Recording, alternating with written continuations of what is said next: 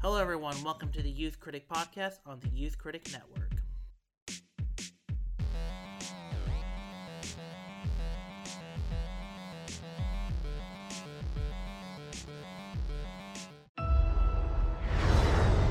Carol Danvers, prodigal child of the Milky Way. Nick Fury, my favorite one eyed man of intrigue. How goes it out there? Uh, you know, cold, no air, space.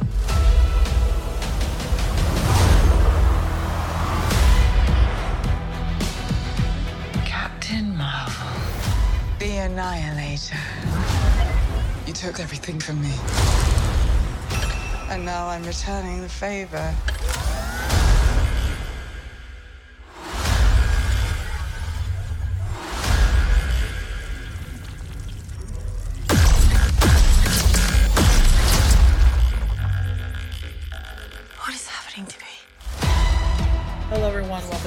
Critic Podcast. I am your host, Kale Smith. Joining me this week again is Kyle Arking from the YouTube uh, movie channel, um, or the Kyle Arking YouTube uh, channel. Excuse me. Oh, hi, hi everybody. How are you doing? we we're all doing great here. We we final um so the in case you haven't been watching, uh the Michael Mann uh, podcast is now coming to a close. We had the season finale last Wednesday. Uh we had it for Black Cat. We'll have we'll do the Ferrari episode. We'll in coalition for this, you know, podcast, we'll do the Youth Critic, and from the top, we'll do a kind of a combination podcast for Ferrari when that movie comes out later this year after Christmas. Uh, but for now, uh, we uh, but for now we are here to talk about a new blockbuster, a new movie. It's been a while since we've you know been on the show. We've last time we were here, we were here for uh, Killers of the Flower Moon. Um, so and now we're talking about a movie that's about half the length of Killers of the Flower Moon. So Kyle, what movie are we talking about this week? um, we're talking about Martin Scorsese's favorite movie of the year. It is called The Marvels. Yes. Yes, yes, yes. He loved it so much. I mean, just he called it cinema. He Did you was see a talk video where he ranked it over 2001: A Space Odyssey in his Letterboxd rankings? Uh no, I did I did not, but now I'm going to look it up and oh yes, he ranked it even higher than The Red Shoes. He hot ranked it higher than um he ranked it higher than his own movie Taxi Driver. I mean, just insane. Like I mean, I mean and Goodfellas, oh my god, like just could not compete. I mean, just Really wish that Travis Bickle could have fought a Flerken in Taxi Driver. Like if he could have actually, you know, made that movie today, Robert De Niro would be like, "Hey, you talking to me?" And then you see a Flerken just attack him. Like that is and just like spin him out in Coney Island. yes. Be like, bye. Have fun. Walk. Have fun getting a taxi home, taxi driver. It probably would have saved them many of the problems they had in Taxi Drivers if they, um, you know, if a Flerken could have, you know, just ate up Jodie Foster's character and then Regurgitator. Regurgitated her out and be like, "That's a new one." Sorry, everyone. Okay, okay, okay. But yes, we are here to talk about the Marvels. It's um, it's finally here. It was delayed uh, about a year and a half late. Um, you know, and and yeah, we're just we're finally here to talk about it. We're finally here. It's you know, it's we're at the end of phase five. I mean, we're just in the middle of phase five. You know, I keep forgetting we're we're not the end yet. Good lord. Um, and yeah. uh, so Kyle, uh, what did you think of the Marvels? I have seen the Marvels twice. The um the first time I watched the Marvels, I unfortunately went to a theater that decided not to show trailers in front of the film. How And- dare they? When this happened, I was only two minutes late um past the runtime, thinking Well, that that's like you a know quarter of the runtime. So Yeah, yeah. But like I was like, well, you know, obviously I'll still have like 30 more minutes of trailers by the time I get in here. And I find myself walking into the theater and the movie already started. And um, th- this is the first Marvel film that I, you know, walked into without seeing the opening um, couple of minutes. Um, so that was that was a bit jarring, and I I hate uh, watching a movie without seeing like the entirety of it, and um, I only had missed like an establishing shot in the Marvel Studios, you know, opening. So really, I didn't miss anything essentially, but I didn't know that when I was sitting in the theater. So the first like I want to say 10 minutes of this movie, I had I, I didn't know where we were. I didn't know if maybe 10 minutes had passed. Like I was like you know the scene where um Kamala switches places for the first time with Monica and she hits the um the um the Saber station and you see that in the trailer. She's like, "Oh my god, Nick Fury, Nick Fury, is this an Avengers test?" And I thought that scene would Mhm. you know, press into the Marvel Studios opening. But you thought that would be the pro the prologue.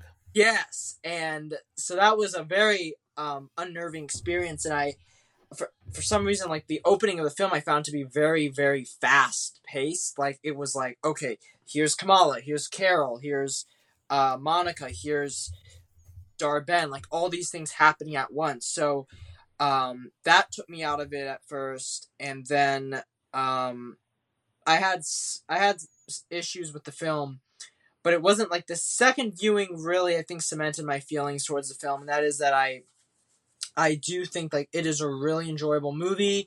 I think it is um, definitely at its strengths when it's focused on the three Marvels, that being Kamala Khan, Carol Danvers, and Monica Rambeau. Um, and I think that there were many scenes in this film that I remember Nia DaCosta did an interview a number of months ago where she said like this movie's different from other Marvel movies. It's wacky, it's fun, and it's funny, and a lot of people kind of made fun of it, being like all Marvel movies are like that. And I can kind of see what she was going for here because there are scenes in this film that are different from other Marvel movies. Like we've never had a musical planet or really musical sequence like we had. Roger's the musical in the p- first episode of Hawkeye. Okay, Yeah. sorry, I'm sorry. I just had to. Sorry. I think didn't she say though? I, I swear though she said Marvel movies and not Oh, um, okay. show. But even that, if we're comparing Rogers the musical, that was, you know, a musical within that world as opposed to this movie that is essentially bringing us to a planet of It's a musical number. Yes, it's a full Yeah. on like we stop and have a whole song and dance number. Yeah, exactly. And I, I think that was really creative.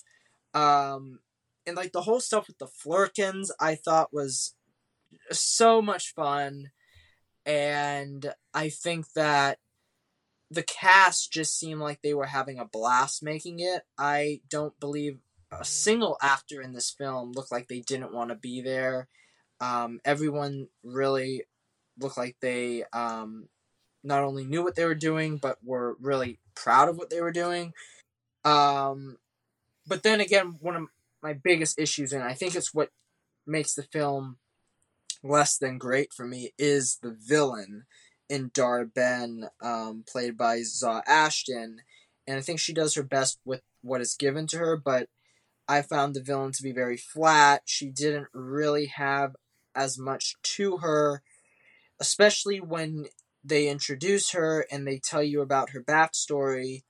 I feel like she could have been fleshed out way more. We could have gotten way more into what happened to her world and how that affected her people, and also how that kind of affected Captain Marvel.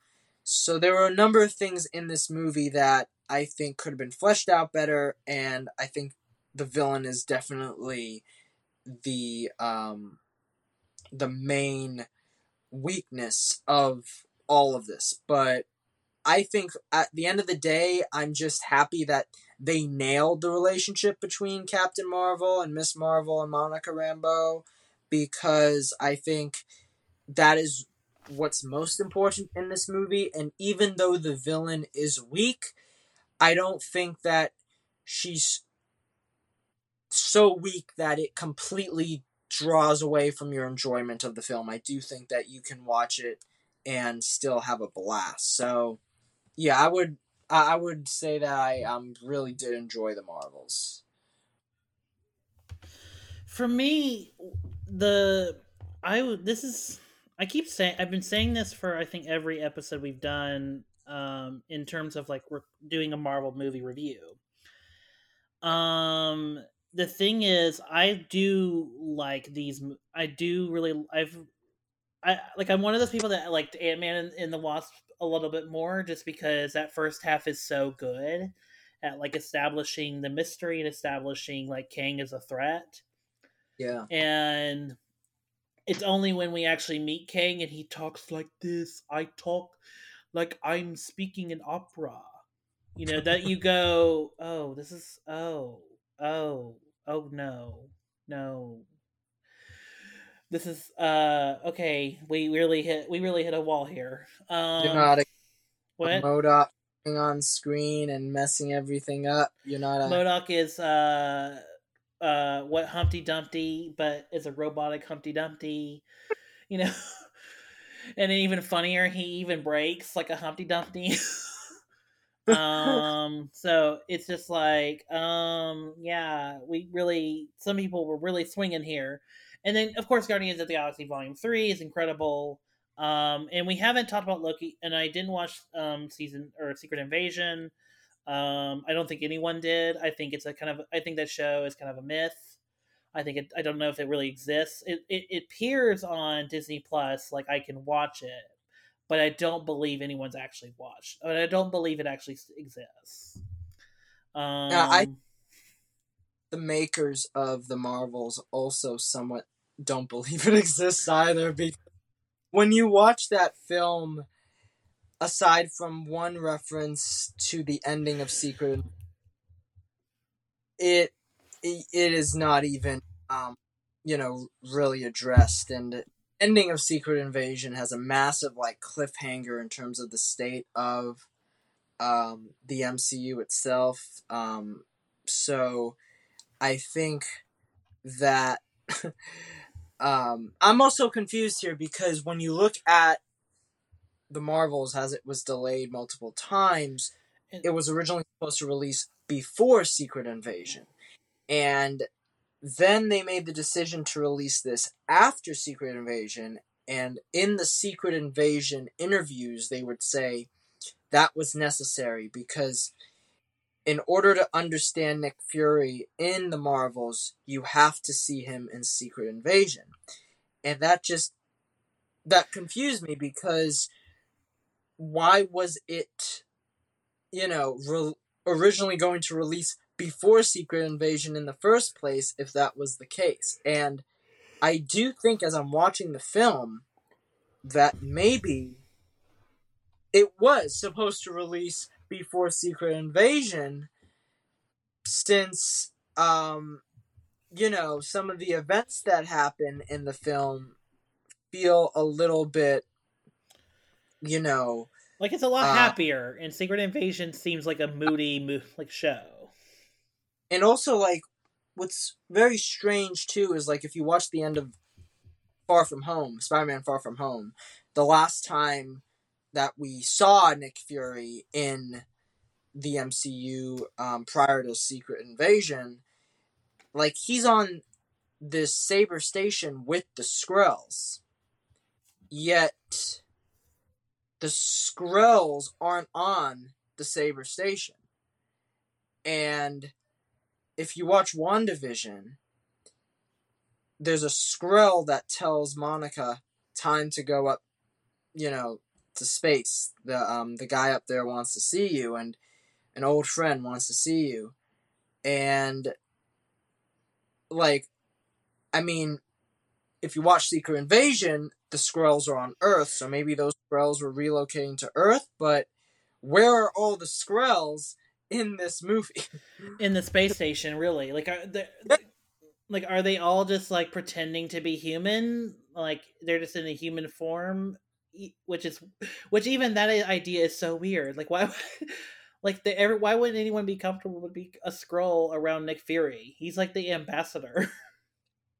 Because like it's it's interesting how they have these human characters. I don't know any of the names of the actors but there are a couple of like what you would call i don't know if you say agents of saber or agents of sword like these these workers on this space station that you see them a couple of times with monica at the beginning up in space and then they're the ones that discover the flerken egg and the the characters, but we don't know their names. We don't know really um, anything about them, and it does make me wonder why didn't they have you know Skrulls play these roles? What like what is um what are what is the point of these characters in the grand scheme of things? So that is in a way similar to I think Ant Man the Wasp Quantumania, where like if you look at Quantumania,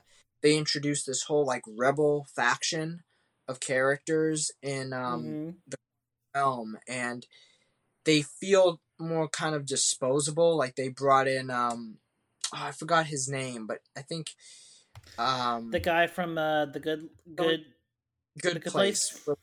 Is William Jackson Harper. Um, he like he's a, like a lot of people were so upset because his character really didn't do anything, you know, and um, I think it's the same when it comes to some of the supporting characters in the Marvels because like if you look at Dar-Benn and her side like assistant, he completely disappears. After she you know leaves the planet um Aladna sh like she's all by herself. Like all of her Kree um soldiers nowhere to be found. So Yeah, and that's kind of Yeah. like the thing about this movie is there's so much there's a lot of missing parts and this Yeah. you can tell this movie was kind of stripped like way down to the bone. Like I mean almost to the point where they almost sucked out they cut out the bone marrow as well. So it's so which is kind of odd. Like I know Marvel, I mean they really do like have like 3 4 hour cuts of movies like when they, you know, look for their first cuts and they cut it all down to like 2 hours and 10 or whatever. But from but you this one is just like they must have really were like let's cut this way down. We'll we'll do some, you know, Justice League level reshoots to where we can like, you know, fix whatever, you know, we can and like fill in the gaps and then just create and just make it like a fast moving movie because this movie is like you know we really are centered with the three characters um kamala um monica and uh oh my god why am i forgetting the brie larson's character? Carol excuse me.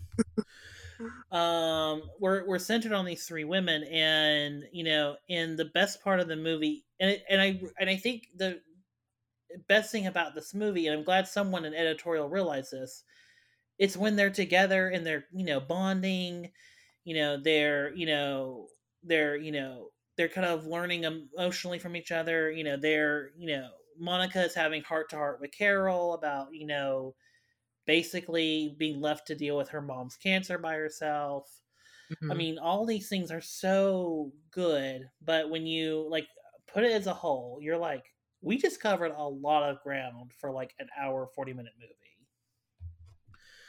Um, which is insane to think about. And and but then you look at, you know, Nia DaCosta's career and all, and I think every movie she's made, you know, so far has been less than 2 hours.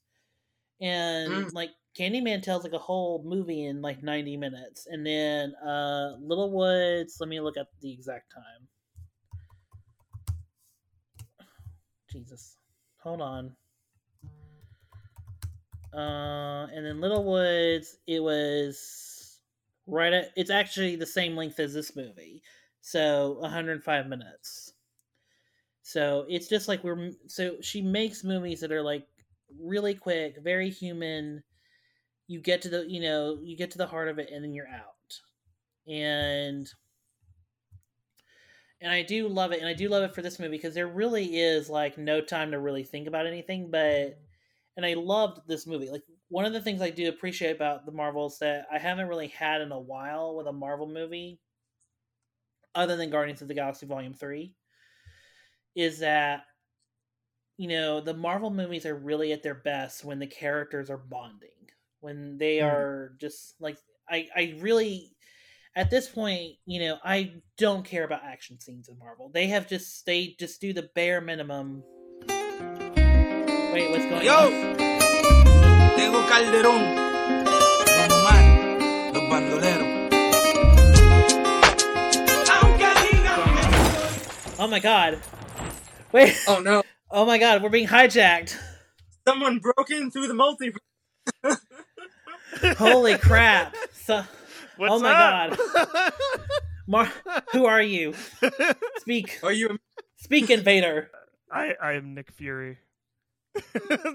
Wait, why, why do you not sound like. Wait, why do you sound so I know. different, Nick Fury? You're not David Hasselhoff. You're not Samuel Jackson. You're the other Nick Fury. Oh my Yes, goodness. The other Nick Fury. All right, Sorry, who are you? I didn't mean to interrupt. All right. Who are you for real and where are you from? Uh, it's it's me, Marley. From, Oh. from from the Introduce yourself. Uh, how much did I miss? anyway. anyway, so okay, Marley, um um well Did you fuck- want to do the intro over again? No, fuck that. Um I no. like how I just I, I just hijacked and just ste- derailed the podcast already. You're you're like Captain Marvel in this movie to uh what is it? Oh Kyle Kira or what is it called? Key or he? Lee? What is it? What's the place where the Kree call home? What? What? The Hala? Hala. You coming into Hala. You you coming into Hala to Hala. So, you know is that really the name Hala? That's the name of the Kree planet, right? Damn. Okay, Marvel, maybe y'all really should like have one more than one person like come up with all of your names and stuff. The, okay, so there's Hala. There is Tarnax. Is I think it's I think it's just Tarnax. That's the name of um That's the The refugee for the Skrulls, right? Yeah. Skrull refugee planet, and then there's Aladna, which is the name of the um, you know, the singing planet. So The Labno. Aladna. Aladdin. Okay. Like Aladdin. Yeah, yeah, exactly like it. Oh goodness gracious.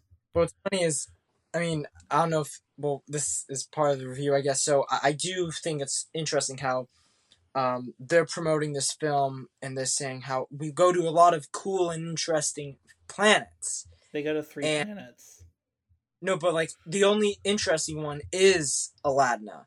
Like all the other ones, like I mean, Arnax is literally just you know a refugee place. Like there's nothing really to it. Um, then they go to like some desert planet for like a second. No, it's like a field. Um like a planet like a planet field or whatever.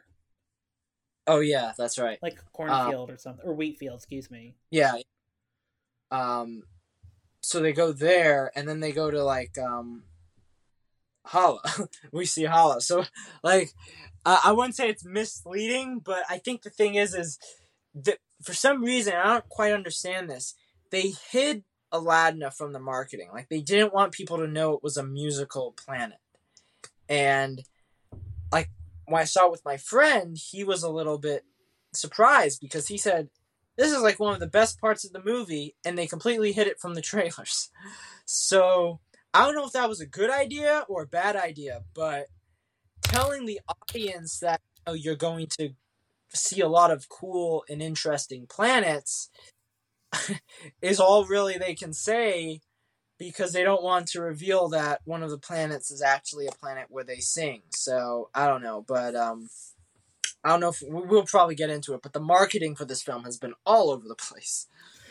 Well, I thought the, the, go ahead. like the I thought the like the singing and dancing was actually in the trailer because isn't there like the um, The dance, the The dancing dance is is- there's like a couple shots of it, but there's no. Mhm. But that whole musical number is completely absent from all the marketing. yeah In fact, I mean the. and I didn't think the marketing was bad for this movie. I I just don't. In fact, I would argue like the marketing, like even towards the end when they just made a, a trailer that was like Avengers Endgame style. yeah. um when like honestly i think like the marketing was fine it was just like there's a they're kind of hamstrung by the strikes which is their own fault but you know but you know but still Are they're they? hamstrung where, where are they hamstrung by the by the strikes because the only reason why the uh, only reason for that is that the is that Iman Vellani couldn't be promoting this movie. That should, but in my opinion, I don't think the actors should be hundred percent promoting like their own movie. Like they should do that if they want to. It should be the distributor's like main responsibility to do that. Like, well that's what i'm it's that it's a it's like a fraction of the problem yeah, it's like should be 50-50. It shouldn't just be like, oh, we're gonna have like the actors like do the work in for it and then do all the work. So I think they're kind of hamstrung by that, and then also they're kind of and also I mean, there's just so much superhero fatigue. Like I feel like people are finally like you know, and I would say which is weird because I mean, both Guardians of the Galaxy and Spider-Verse did very well. Like they did you know, they did well for what, you know, was expected of them. And but also I would argue that the thing about the Marvels they just had going is that a they didn't know they were going to have an IMAX release till like five weeks ago, Mm. and also, um, which was also and they crammed themselves between Dune and the Hunger Games. Which has anyone heard of any tracking yet for Hunger Games yet? Uh, it's tracking for like a hundred million worldwide, Oh, really? which is not good. no, it's not. That's worse than this movie. Yeah. Jesus Christ! What? The, wh- where is everybody going? Where is everybody going to the? What is? Is there like a new hobby or a Uh, new thing? inflation, Oh. inflation, and also just people just don't have time anymore. From Yeah. from the people that I talk to within my circles, people just don't have time to like go to the movies I think you- anymore. But they have time to go watch Five Night at Freddy's on opening weekend. Well, that's a bunch of kids. I think What? you really need Five to. Nights at Freddy's was just like a like that's like a babysitter for like the kids. Yeah. I But would you not really- take a kid to that. Uh, anyway, sorry, Kyle. Go, go ahead. you really need the audience to get themselves interested. Like I was talking to a friend of mine that was like, when Barbie and Oppenheimer came out, like you had to see Barbie, you had to see Oppenheimer. That was It's like, the Barbenheimer effect. Yeah, it was a Barbenheimer cultural moment, and Mhm. what the audiences I think are having trouble with right now, and I I don't think it's superhero fatigue. I think the issue right now is you need to make the movies that are being released appealing to the audience going to see them and it goes for all these movies like Hunger Games it goes for all of these like big budget films because I think like some of it is also you know people becoming more mindful of how they're spending their money I mean the movie prices are going up but we're also dealing with um, films that you know aren't exactly films that I think people or one the strike is I think a factor in it. Um, I do think with the Marvels that was a very interesting case because I think because the stars themselves couldn't promote the film, the marketing started to focus away from the stars and it started to focus on Avengers Endgame. And if we look at the way that it started out, which it was a normal way to start out the Marvel's marketing, where it's like, you know, this is the movie. I, I thought the trailers were perfectly fine. But the last trailer they released with Avengers Endgame references, it opens up with Tony Stark and Captain America. You're talking about Marvel's first female, you know, led ensemble film. And in your trailer, You show the are men. you're showcasing like the two founding men of the franchise. Now they do show you, you know, all the women um in Endgame teaming up, but I mean then you have Thanos in the trailer saying how, you know, there will be more to finish um, you know, my work and it just I feel like that t- it takes away from Carol, it takes away from Kamala and it takes away from Monica, which is something that I feel wouldn't have happened if you had Brie and Iman and Teyonah out to promote the film. And I think that was really unfortunate because what we started to see near the end of the marketing, because I, I still think, I think the beginning was perfectly fine, but the end of the marketing, it started to become, I think, less about the Marvels and more about, hey, remember the Avengers? Remember Iron Man? Remember Captain America? Remember Thanos? Oh boy, you gotta see Member Marvel berries. Member. Avengers. Member berries. Uh, I didn't. I I didn't see. uh, The only trailer that I seen was the was that first trailer because that Yeah. played on repeat pretty much in front of everything. So that was that's very unfortunate that they basically sidelined the female like the female characters for the the the men characters that we all that that we all already know it which is that's that's very unfortunate And But I they're think- dead. So. yeah exactly Birds of Prey like began with Batman and Superman. Like the uh, imagine if a Birds of Prey trailer began with Henry Cavill being like, you know, I mean, maybe um they could have found a way to have like Harley Quinn do a vo- voiceover or something, but it does not feel right. Yeah, I, I think I think that also has like a had a, a factor in how this movie performed, but also I think Disney has just kind of shot themselves in the foot by Mhm. just releasing these movies on Disney Plus because the, yes. for, once again, like from, from the people that I talk to in my circle, like I say that I'm going to see the Marvels, and they're like, oh, they're like, oh, why are you saying the opening weekend? It's just going to be on Yeah. Disney Plus in like four four weeks. So, uh, Yeah. I feel like Disney has trained people to just wait, to to wait it out and just watch, especially off after like the disaster of Ant Man Quantumania, because Mhm. I feel like a lot of people felt burned after that, and and Secret Invasion as well. So people don't really that like normal people don't re- really need to go out to the theater anymore to see like a like a big MCU movie anymore, which is very unfortunate because like I I did really like the Marvels like a, like a lot. Uh, but I do kind of feel like I'm aging out of it a little bit, but we'll, we'll get into it. But for and I kind of agree with that. Like for me, it's I enjoyed it quite a lot too. I felt like, and this was the one. So other than Loki season two, I felt like kind of this year was like I'm tapping out. Like I'm gonna tap out this year. I like Loki. I'm I'll see Loki season two, and I'll see this movie, and I'll see Guardians of the Galaxy Volume three. You know, because after Ant Man, I was like, I don't really care about Kang, especially if Jonathan Majors is gonna I'm going to portray Kang like this. You know, I, I already did the voice, but I, I- it's worth repeating, like just how bad it is. Um, like if we're gonna just do that, and then of course, you know, everything with Jonathan Majors has come out, and uh, I guess that's not to happen anymore.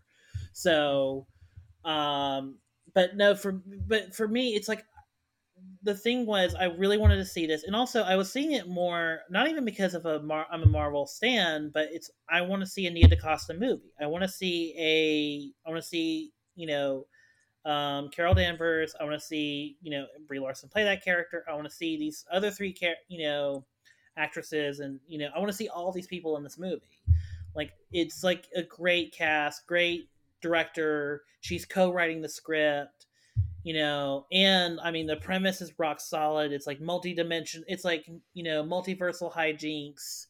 You know it's it's the culmination. It's like you know it's just like we're gonna have some fun with like these three women and uh just seeing them you know f- you know fight a bad guy. Like it, it felt like you know It's the ultimate team up. yeah it's it felt Uh, like yeah it feels like a comic you know collab like it feels like an absolute collision and you know coming together Yeah, I, I was I was totally down for the ultimate team up just because I love Miss Marvel. I think uh, Iman Vellani, she's an absolute star. She really shows she steals the show in in my opinion for for for this movie. And then I I I- don't want to like bring down Cap like Captain Marvel because I haven't seen that movie since it initially came out. I remember liking it to an to an extent. I feel like people trash it a little bit too hard. Uh, and then I love uh, Teyonah Parris, uh, Monica Rambeau from WandaVision. So it's basically all these characters that I love coming together. And I feel like for the first two acts, you get you get like that team up that you wanted. The uh, after like I feel like the third act kind of falls a little bit on its face a little bit, Mhm. and I I, I got it. I, I this this is where I kind of felt like I was I'm I feel like I'm aging out of Marvel where I didn't really know what was going on at that point. I kind of checked out a little bit, and I did and, and I'm not sure if I like I'm not sure if I knew like I knew what was going on. I was just was it was just kind of confused. Yeah. Mm. yeah i mean when um Dar-Benn um just started to do her own thing that led to her demise which i feel okay spoiling because we're i mean if you haven't seen the movie you know you're not gonna see it. You're or you're just gonna wait you know whatever. And it's gonna be like two more months before you can see it anyway. So when Dar-Benn like starts doing things that like lead to her death and it and it just happens within like 30 seconds it's just like oh uh, uh, okay bye. Bye. It's nice seeing you. Um nice i guess oh we didn't really know you so we i can't say it was nice knowing you. Um so so it, it, it's one of those things where you're just like yeah i don't the third act i mean i understood everything was going on. It was just a very anticlimactic for the exception of there are some really nice shots of like when monica like it has been like you know she's closed the seal and it's just captain marvel in the void of space like it's a really there's some good shots there like exemplifying like her now she's fully alone because she has no she doesn't have a Rambeau she doesn't really have anybody else. So mm-hmm. to really be of her past to really like cling on to like she has no one she's no no one of her none of her like found family to really cling on to any, anymore excuse me. So uh so i mean there's stuff i like about it and there's stuff i love all throughout the movie i mean the song and dance the what are they called the flerkens you said kyle the flerkens Yeah. you know chasing all the crew member crew members to like you know suck them in and then you know suck them back out i mean I love the line where it's just like, "Let the cats eat you. Let the cats eat." Yeah. you." I love that. Oh, I just love, and it's set to memory. Uh, Yeah. I mean, this and and it's the stuff that like Marvel is so known for. They're just so known for just like the zany comic book. I mean, just zany like just just zany ideas. Like, and it's been a while since we've had one of those where it's just like we just have a zany idea happen. Um, Mhm. so I, I, I was just so happy. I was I was I was happy. I, I was crying, laughing so hard.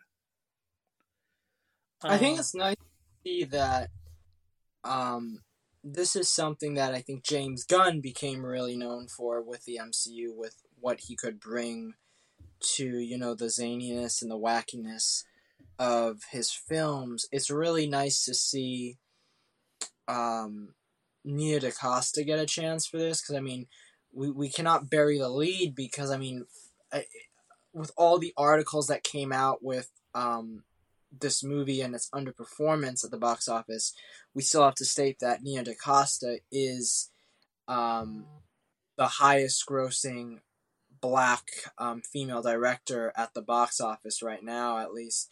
But, or was it for an opening. I think she scored like the highest opening.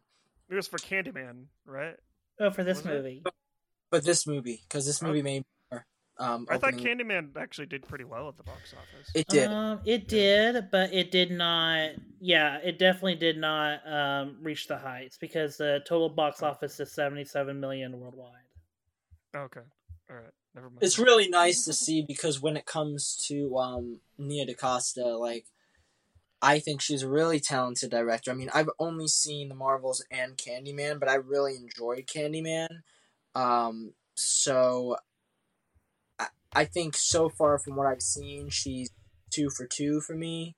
Um, though I mean, of course, it's it's debated on how much of it was her and say how much of it was also Marvel's um, input because once again, I do think that some of the scenes in this movie feel, you know, more so just Marvel um, giving us, you know, a standard, you know, weak villain, underdeveloped villain with a um, underdeveloped backstory, and it's just it's a shame because I do think that the stuff with the Marvels themselves is so strong that it does balance it out for it to be, you know, um, you know, a, a really good movie, but at the same time, it could have been so much better if the villain was, you know, a better villain.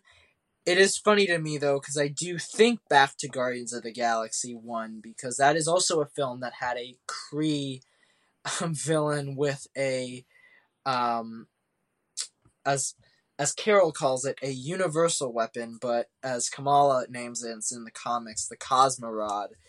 And um, I do find it funny how these are like two of the most underdeveloped villains in the science fiction like fantasy films that are about this team on a spaceship traveling the galaxy. So I I do, I think that Nia DaCosta um, like James Gunn in the first Guardians, does a great job with the like the protagonist of the film.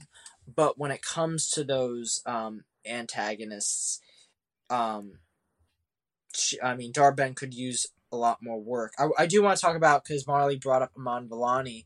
I wholeheartedly agree. She not only steals the show, she's like the heart and soul of this movie, and it's really amazing that this is like her first film because I mean you can say that she had experience with Miss Marvel which was an MCU series but they kind of shoot those like movies anyway but I still say like being her first film I want to give her credit cuz like this is something that is not easy to do um, we've seen many, you know, actors stumble when it comes to their introductions, and I think what really works with her is that, like, sometimes you've had characters in these films that can come across as annoying. They're like, oh, that that young kid actor.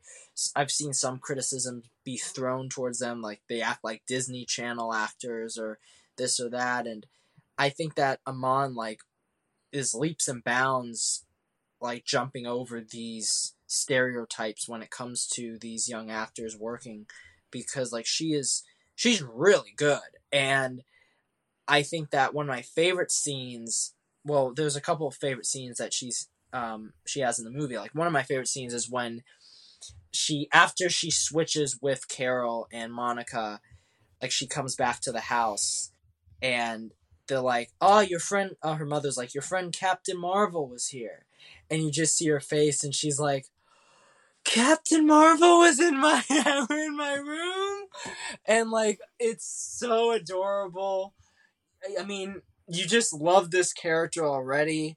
Um, so like, yeah, she steals the show. I think that this is Brie Larson's best performance as Captain Marvel. I I've I've liked her in every film she's appeared in as Captain Marvel, but I think with the state of Captain Marvel in this movie and how she's knowing more and more about herself, um, it also helps Brie's performance because I think she's also learning more and more about how she plays this character and she feels more comfortable with this character. So I um really thought her performance was strong, and also Teyonah Parris as um, Monica. She was great in WandaVision.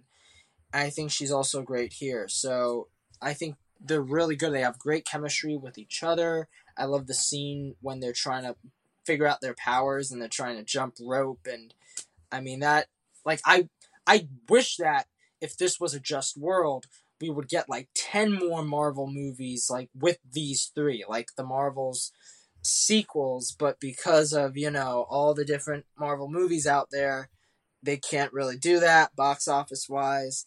But I would I would watch like 10 more of these with just them because I just think they're so entertaining.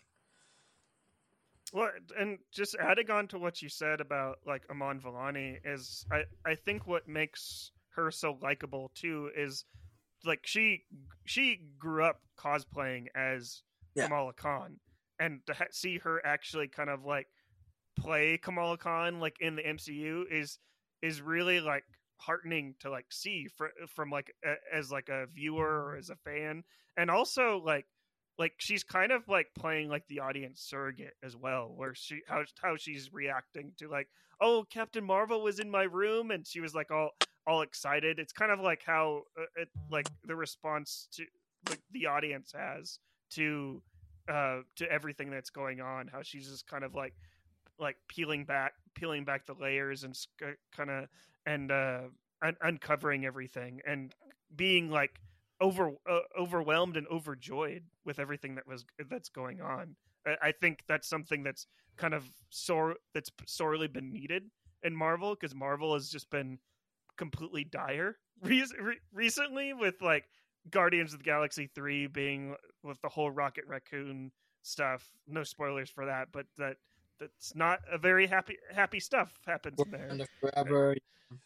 Mhm. In that and movie, then though, I can- Invasion as well. So Yeah, I mean, and then, oh, well, I was gonna say, I mean, in that movie, you kind of have to go through. It's kind of it's like Paradise Lost. You have to go through the you have to go through the path that la- laden by hell to get to happiness or paradise.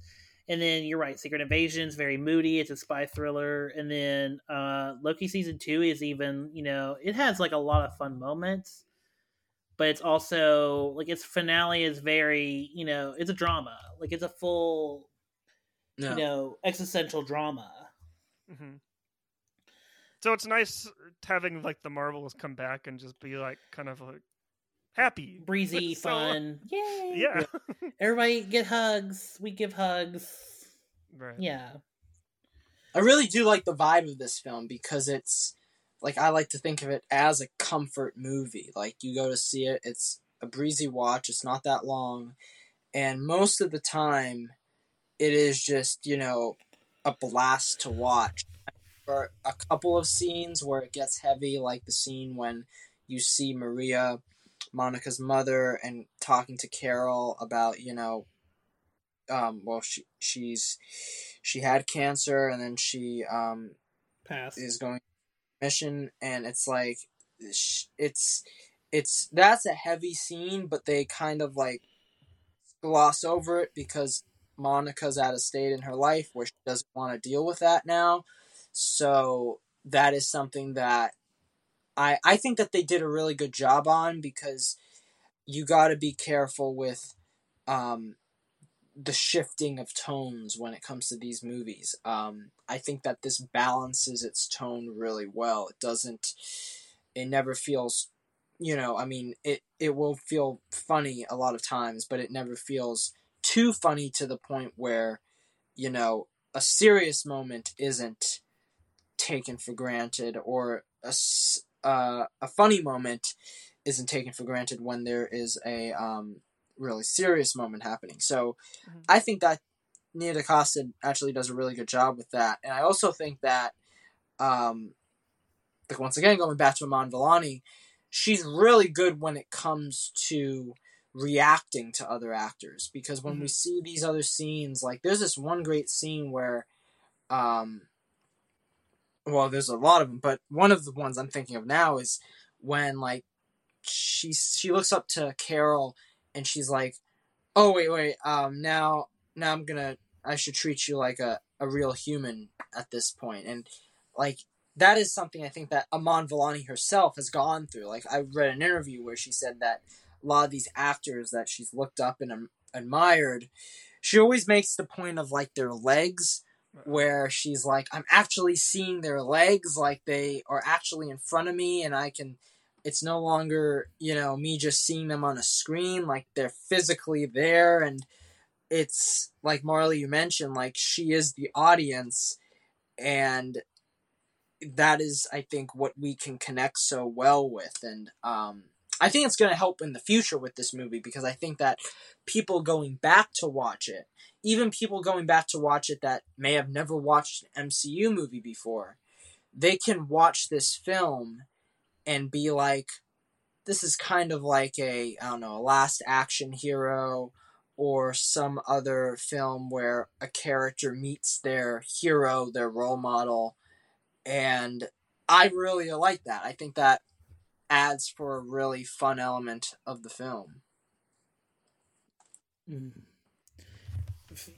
Exactly. You know, and the thing too about this movie is is that, you know, there's you know, we we've mentioned before Marley show uh hijacked us uh that Nick Fury, you know, Nick Fury's in this movie and you know, and he and Kyle says he's different. I think you were implying that he was different from his character in Secret Invasion. And my kind of interpretation is he has changed a little bit, like in the time. I mean, he's very much like polar opposites. Yeah. well, I don't know from Secret Invasion, but just like he's very different from like at least Phase One Nick Fury. Mm-hmm. Like he's very less in control. Like Nick Fury you know, in phase one and two, and then phase three, he just kind of checked out. um, but in phase three, he's but in this movie, he's so like out of control. Like he's like panicking. He's just like like he's not really. He's not really the cool person, and this is not criticism. I, I'm just like pointing this out. Like it's so funny. Like Nick Fury, they're it's just like, yeah, no, please keep praying. I I don't know what's gonna happen. we're we're in a we're in a mo- we're in a moving ship in space with a bunch Amen. of cats. Amen. Like I mean, I mean, you're just evacuating I, I, the the space station. You've been through hairier or, situations, or, or just Nick Fury just experiencing like all like the three women just switching places, and he's just like, "Who are you?" just like, who? Yeah, he's just going insane. Like, which uh, which, by the way, I feel like that's probably one of my favorite like action scenes in the entire movie. Like when they're going back and forth in like between um, uh, Kamala Khan's like house, and she's yeah.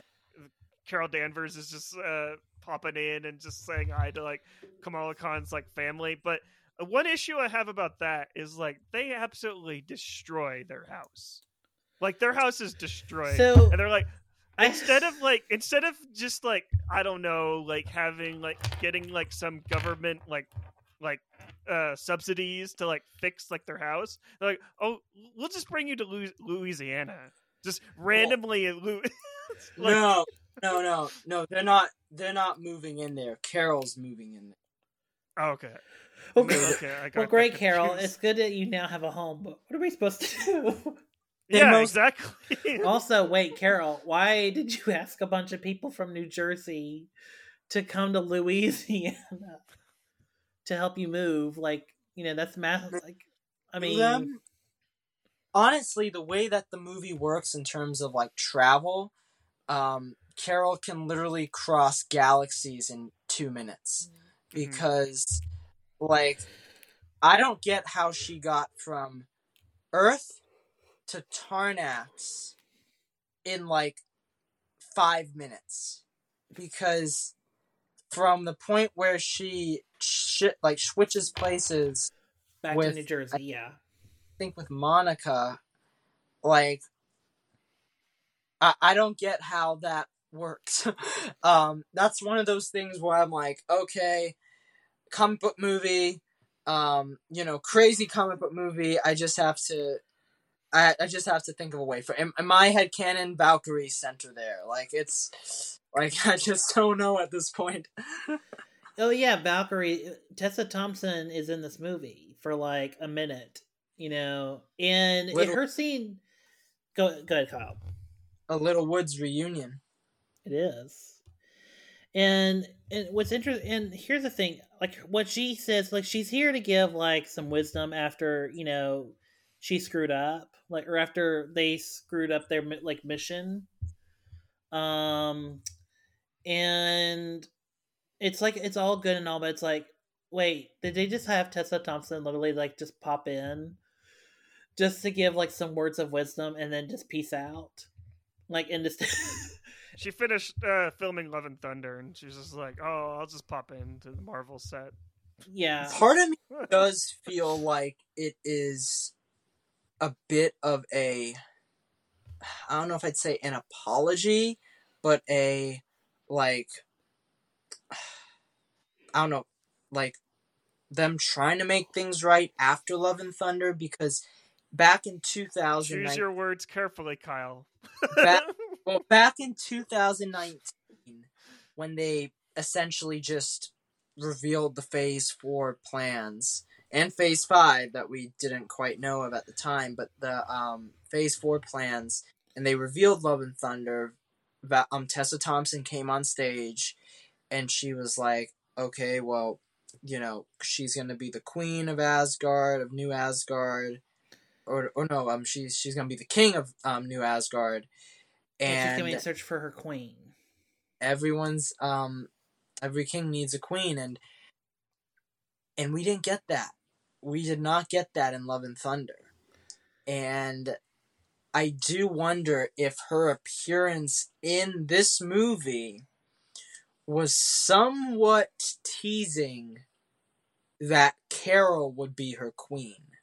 And of course there's a lot of shipping going on on the social media but Like just recently, or throughout the years, and Tessa Thompson and Brie Larson have been very vocal on um, shipping both Valkyrie and Captain Marvel. Like they've even, sh- I think, shared fan art in that. So I like in my eyes, in my mind, I see like I see them as a thing. I see um, Carol and Valkyrie as the new MCU um, couple, and I don't. I want to see them again together, um, ruling New Asgard. Though I mean, in that in that case, she would have gone to New Asgard and stayed with Valkyrie instead of moving to Louisiana. But she wants to be with Monica, um, or at least in in spirit, and her mother. So, um, but who knows? Maybe Valkyrie will come down and be like, "Hey, Carol." Um, but yeah, that's why I, that's my theory on why she's you mean. Valkyrie because- come down to Louisiana and be like, "Hey, let's hang out in the bayou." Yeah, like I, I, I think that's why she might be in this film. I mean, also she's also good friends with Nia DaCosta. And they're making believe- another movie together. I I believe like Nia DaCosta, well, at least maybe helped get this job with Tessa Thompson being like, um, like vouching for um, Nia DaCosta, but I might be I might not be right on that. I don't but, know um, exactly, but I know like when she was hired, there was a lot of buzz on even before Candyman came out. Like there was a lot of buzz like coming out of like the trailer and also test screenings. So mm. I think I think there was just a lot of buzz, and so sh- she appeared instantly on Marvel's radar, and was like, "Oh, we want you to work with us somehow." And sh- and by serendipitous, like she got onto the Marvels, kind of like in the same way that like um um uh Balakat Ali uh for Miss Marvel uh joined you know joined Marvel after Bad or Bad Boys for Life. Um, Justin Benson and Aaron Moorhead for um, you know they they they've been they're they're now kind of like setting themselves up as like the de facto directors for Marvel because now they've went from Moon Knight, this uh, or uh, not this uh, Loki season two, and they're now working on ba- basically remaking Daredevil. Um, And are- aren't they being um, eyed for Secret Wars as well? I think that's still like, and Kyle, maybe you know more about it than I do, but like I think that's still just like rumors. They're just like talking about it, like just circling Mm-hmm. it. Just because a they don't have a dir- Secret Wars doesn't have a director yet, and, And Kang Dynasty just lost their director too. I think that Yeah. movie's just getting canceled. I, like, or it's if anything, that it'll just get repurposed. Right. Um, well, I think the other day they interviewed Moorhead and Benson, and they were like, "Oh, we'd." Lo- I think they said we'd love to do, um, Secret Wars or um one of the Avengers films. So I mean, I, I wouldn't be surprised if if they do it because. Like it's it's kind of funny how like you had the Russos do the Avengers films, and now you're gonna have two other guys do them. It's like yeah, I, I don't know. I don't know. It'd be interesting though because Loki does have to deal with Kang way more than Shang Chi did. Um, so to get those guys onto Kang Dynasty wouldn't be a bad idea. Um, but as Kale said, we don't know what's going on with Kang Dynasty. Um, I mean, they've lost their writer months ago, and their director just finally like left the project. And I don't know. I'm just kind of like reading. I- It just I I just feel like I'm kind of reading the room where I'm like, yeah, they're probably either gonna just like the. I think the last time we'll see Kang is in Loki season two, and I'm okay with that because they basically kind of wrote Kang out of the entire MCU. Basically, with the Loki season two, not not to spoil the season, Spoilers. not to Spoilers. I didn't finish. um well this is a mild spoiler like I, i'm not describing the co- where are you at by the way marley in the loki Uh, episode three. oh okay um Yeah. Kyle just stop me Wait, if this is I a- I knew he was gonna be in it. I knew he was. He was in the It's- last one. no well hold on okay mild spoiler just mild spoiler for loki season two it's and i'm not going to refer to any event kyle you can tell me if this is too much but i think i've worded i can word it in a way where it loki season two kind of has written themselves into a situation where you know they could you could possibly see where they kind of just ignore the Kang dynasty. Does that make sense kyle? Is that too Yeah. spoilery? They they essentially they I mean, if you look at Loki season one and how Loki season one teed up Kang as this, you know, um, villain that is going to need to be stopped, and the variants are going to need to be stopped in the future projects. Loki season two essentially is like that's possible, but you know, we could very well shift gears if we want to. Um, though I don't even know if that was like, I don't know if that was the thing as a result of all the Kang, you know, aftermath. Jonathan Majors. And it might have been a plan from the beginning. Like, according to them, um, when they were doing interviews, like Loki went the way that we we want it to go. So, um, we'll have to see. We'll have to see. But I mean, I will say like one thing with the Marvels itself is that it's a movie that once again like as much as I love the MCU they are not giving us answers.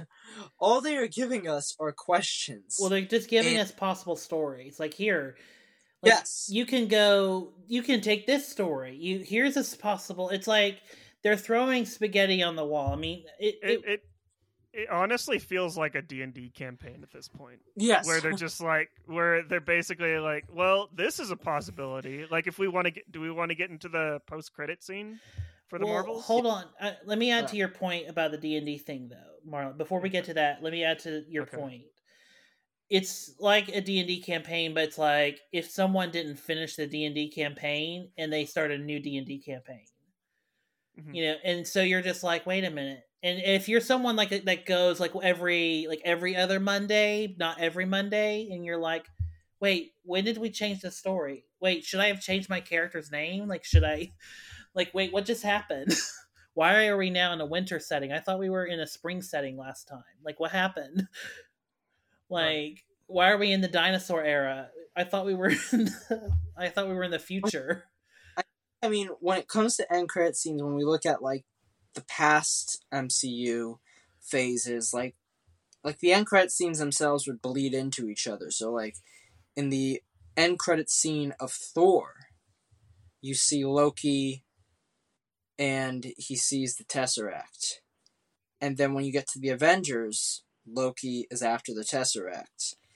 When you see um, Thor the Dark World, they have the ether and they lock it up with the collector who is then in Guardians of the Galaxy. So you have these like connecting threads that go throughout each post credit scene and into each other movie. But what's been happening since the beginning of Phase 4 is that we've been seeing these end credit scenes. I think well, some of them are exceptions. So like if you look at Black Widow, the Black Widow end credit scene goes flows directly into Hawkeye. But there are other end credit scenes, like the Eternals end credit scene, where Harry Styles appears as Star Fox, and we don't know where he is.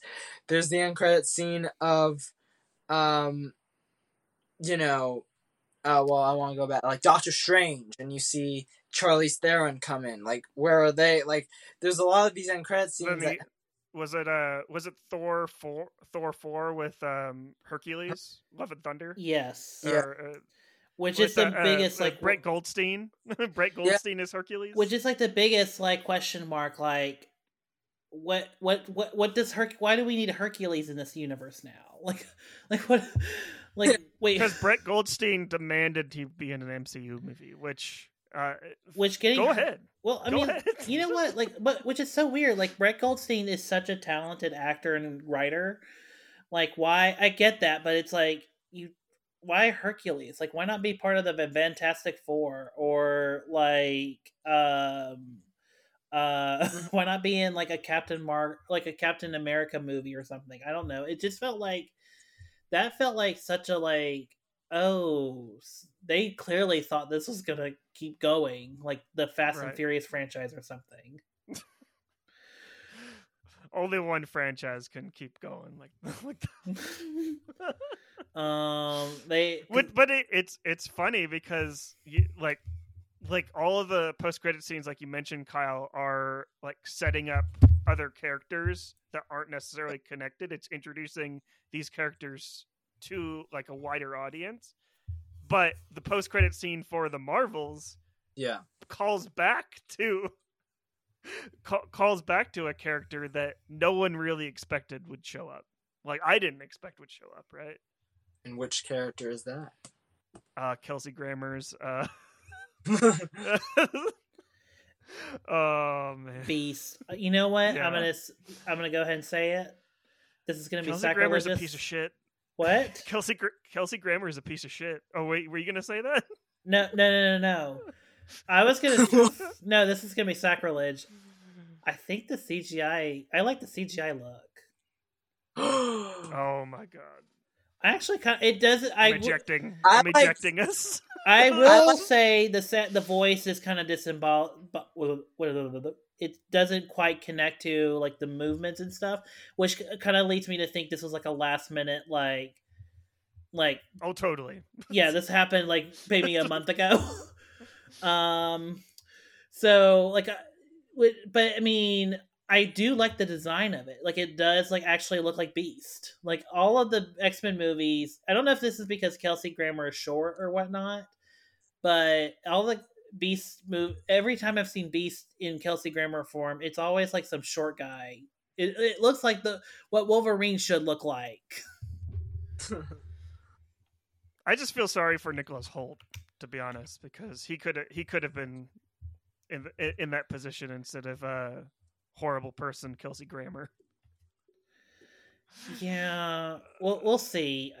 He's just problematic. Uh, That's just my Well- opinion, but it's just See, the thing though is, like, there's a lot of things to um talk about when it comes to this end credit scene because I, I'm I'm believing the fact that this is the same beast from, you know, the Fox universe. Oh, definitely. Um, X Men: The Last Stand, everyone's favorite X Men movie. well, he's also Marley in Days of Future Past. Yeah, Oh, I, I think it's Days of Future Past because, um, they do mention Charles, and I think that that this is Days of Future Past timeline.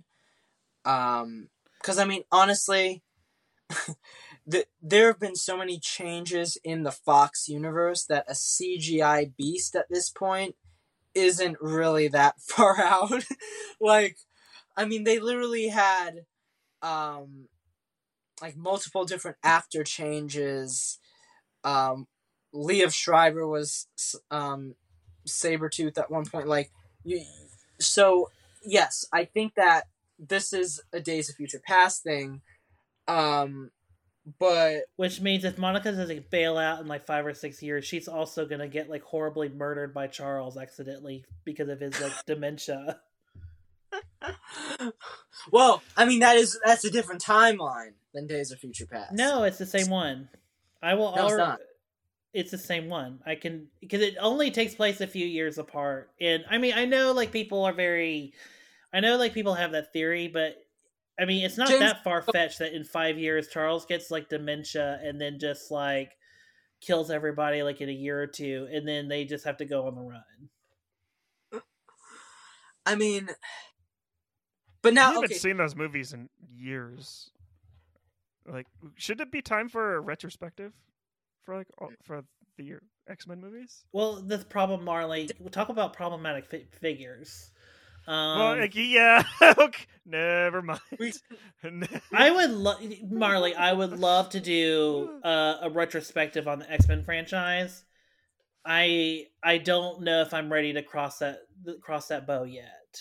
Uh, B- Bryan Singer and Brett Ratner, a combination. Yeah, and then Matthew Vaughn is also making his weird statements about how he would remake Star Wars. I'm like, please, yeah.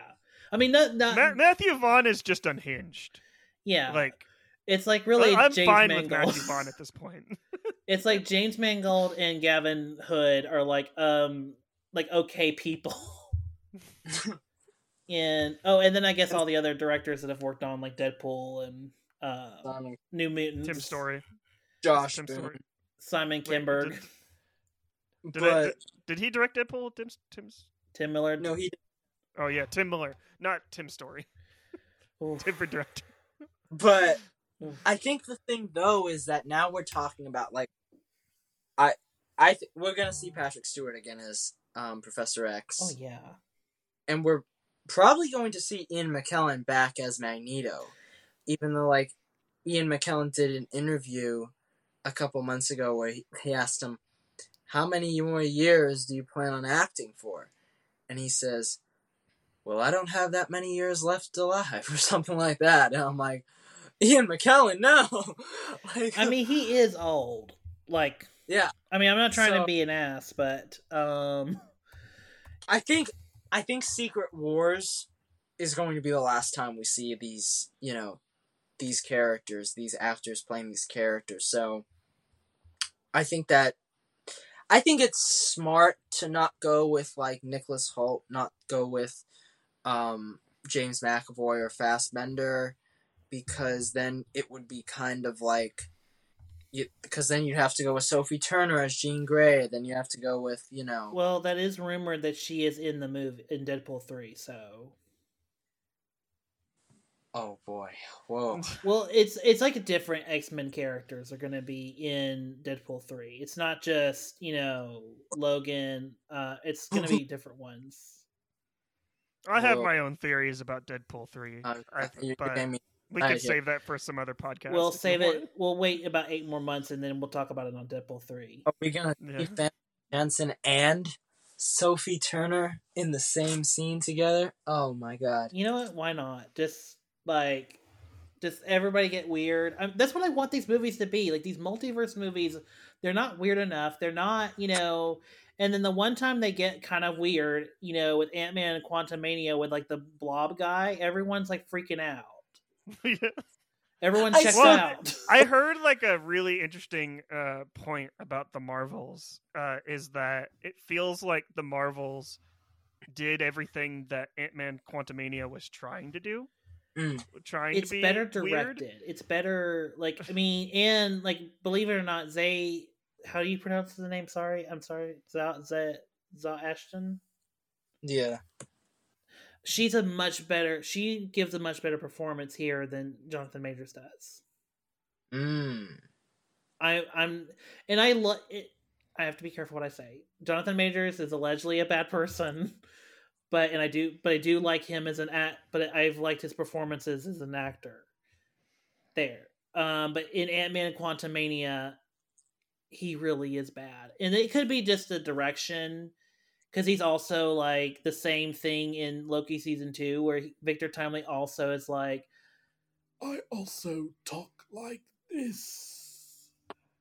So I don't know if like that's just I don't know if that's the, direction they just decided to go with, but it's the worst kind of direction. I think uh, I don't want to turn this into an Ant Man Quantumania. like Yeah, we did that not ten months ago. Go ahead. But but I think the issue with with that movie is that they shouldn't have filmed entirely on the volume. Like, the, you could have done it all practical effects and still made it look like you're like in the quantum realm. It's just I feel like that kind of brought down like the acting performances as well. So I can't really blame Jonathan Majors for like his performance or anyone's performance in that because it, it would be very off-putting and also just like the visual effects people just being overworked and like on that film prob- most likely was is what happened Yeah. Oh yeah, most certainly. And even this movie, like they had to literally like come in. They literally had to, you know, go from Ant Man to this movie, and that's why they got pushed again because this was supposed to come out the end of July. This was supposed to come out the week after Barbenheimer. Could you imagine this uh, being the like? This movie would have been DOA, even more DOA than it is now. Like just like after the Marvels, everyone's such a, on a high on Barbenheimer, and then they have, to, and then they gotta go to the Marvels. So it's just like, yeah, I don't, I, I, I might don't have actually Res- done a little bit better i think because right now it's competing with taylor swift so More people were going to the movies then too. Like mhm. They might have been like, "Hey, let's go back to the movies next week to see the Marvels." Whereas, um, I can't- now. Like, let's wait till Disney Plus. Well, I can't argue with that only just because the only other thing is because I would have thrown in about the Haunted Mansion, but then again, Haunted Mansion's biggest mistake is not coming out in October. Like that's the bit, or or at least like this time of year. Like that's the biggest mistake that movie made. Um, so, but uh, I mean, you guys are probably right. I'm just like, I don't know. Like Barbenheimer, like this, the the reaction was so loud that it kind of was hard for something to really break through.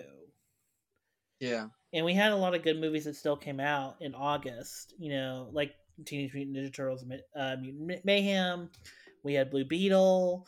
Um, um, blue beetle that did just as bad at the box office probably worse i think which is sad I like Blue Beetle. When did um when did Gran Turismo, based on an actual true story, inspired by a real true story, uh, the motion picture come out? i like that you use the full title kyle I think they changed it. I, I think they added another like five words on the. Uh, Another Gran. Turismo, Live, They Die, Repeat. Um, Edge of Tomorrow, based on a true story. The motion picture by Neil PlayStation. Blomkamp, Neil Blomkamp's resurgence. Neil Blomkamp's uh, Gran Turismo, Live, Die, Repeat, Edge of Tomorrow, uh, based on a true story. The motion picture. Yeah, I, I, this, this is why I love Marvels. Short and sweet. You know, like yeah, the Marvels. We're here to see. I the- think. We're is here it- to see the Marvels. We're in and we're out.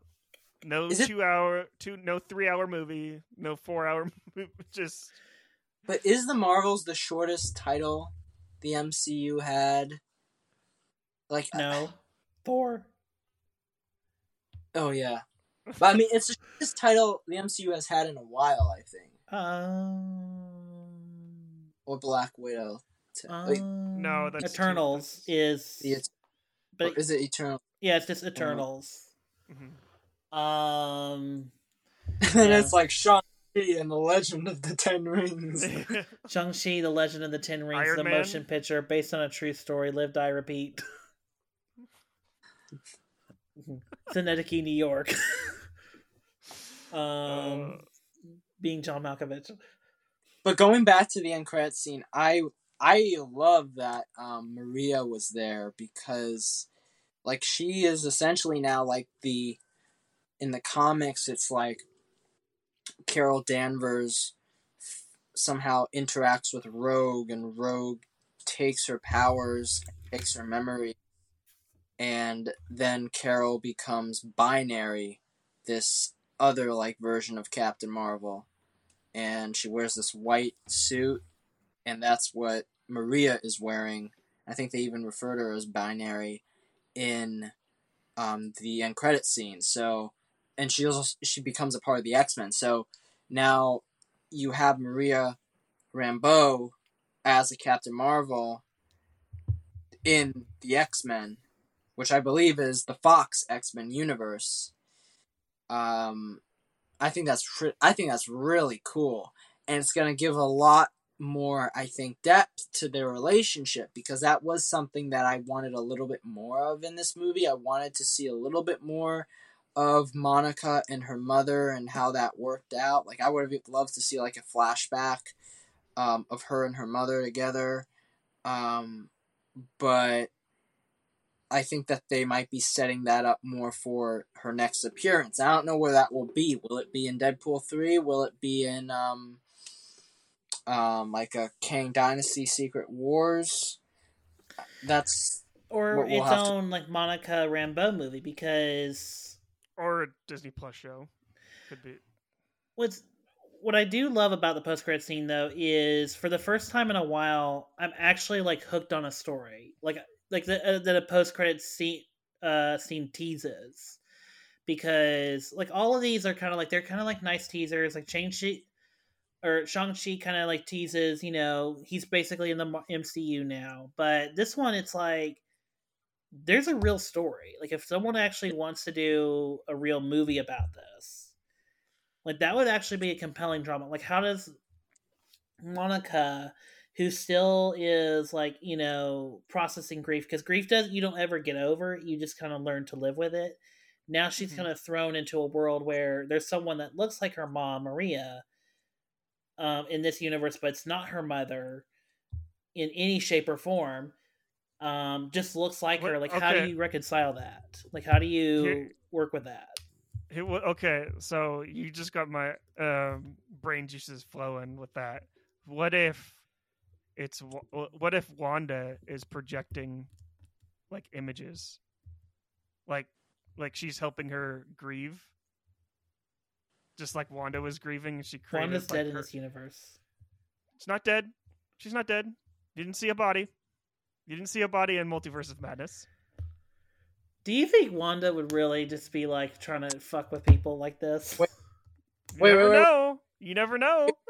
wait. Marley's on to something. Marley's on to something.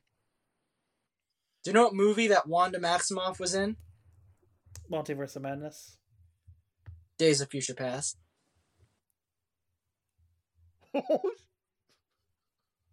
Wait, how?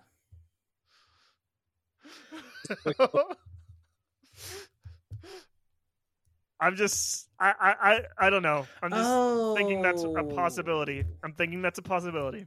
Oh, Throwing it out there. Oh, Marley, smart. I just want to see my girl back. Wanda. That's all I want to see. I just want to see my girl I'm gonna Wanda back. my friends because this is a this is I didn't even think about this because doing something because one of the things that I wanted and a lot of people wanted from WandaVision was that she would be revealed as Magneto's daughter.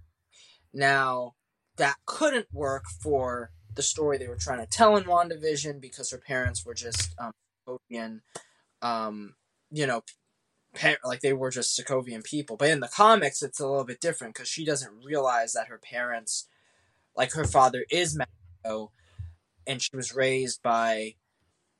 well, it's a little bit complicated. Like she's raised by this, like, bull creature, but then she's raised by other people, um, humans, and then she finds out she's raised her father's Magneto. So in this in this like timeline, because this is the Fox X Men universe, we could have a situation where she is now old enough to be Elizabeth Olsen and to be the Wanda Maximoff.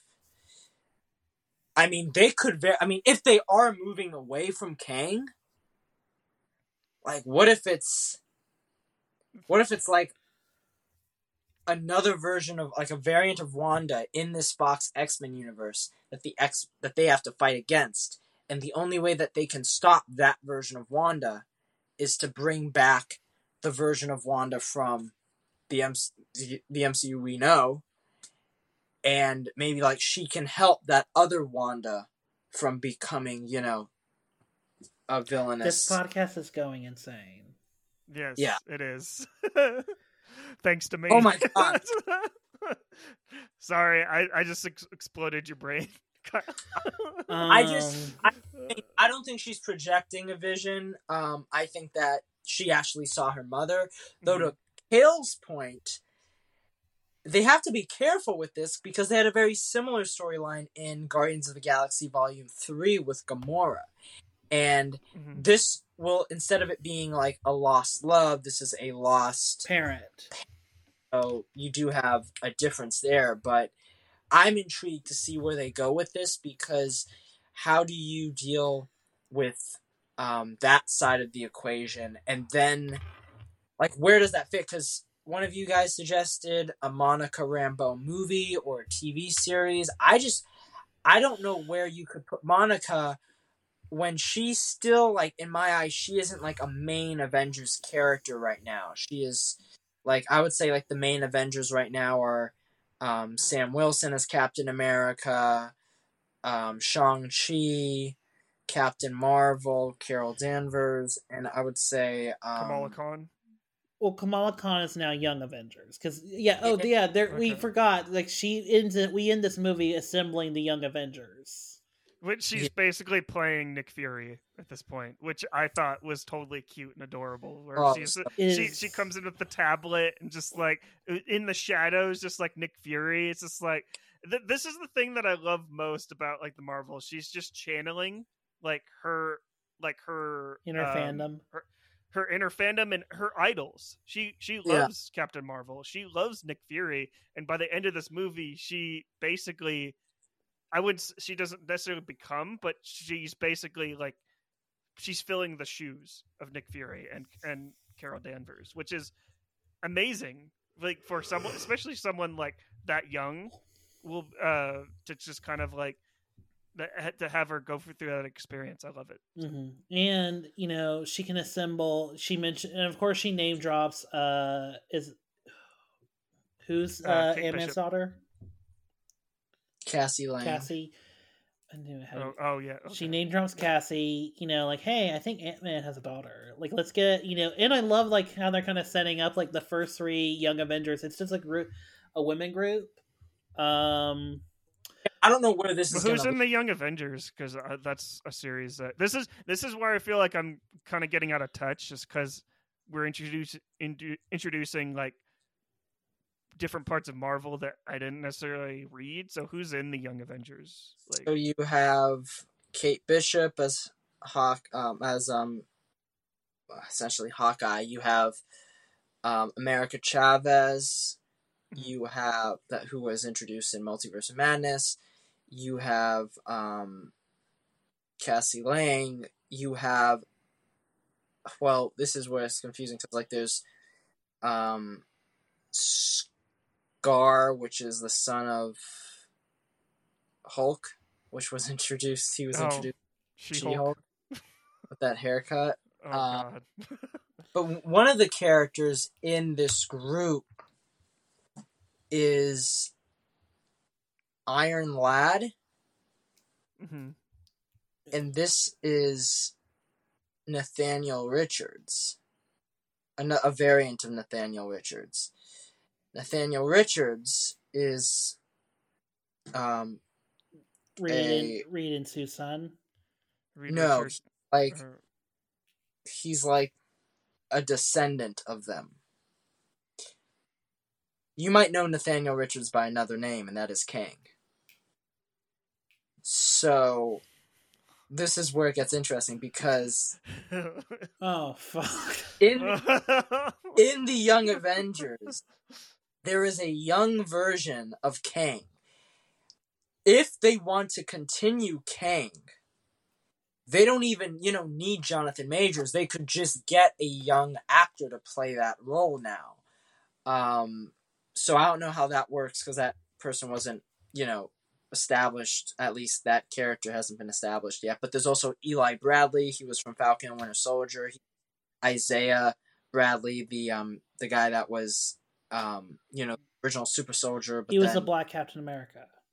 they yeah um and essentially like the Tuskegee experiments and they, they put that in the show but we're talking about um his grandson um who would be like think he's like a patriot or something one of his names and who was the other one There- there's like a couple more but um yeah like I think we're starting to build towards this team um I don't know where they'll be though. Like, will it be a TV series? I mean, part of me feels like it could be like a pseudo Miss Marvel season two, where it's kind of like the Defenders on Netflix,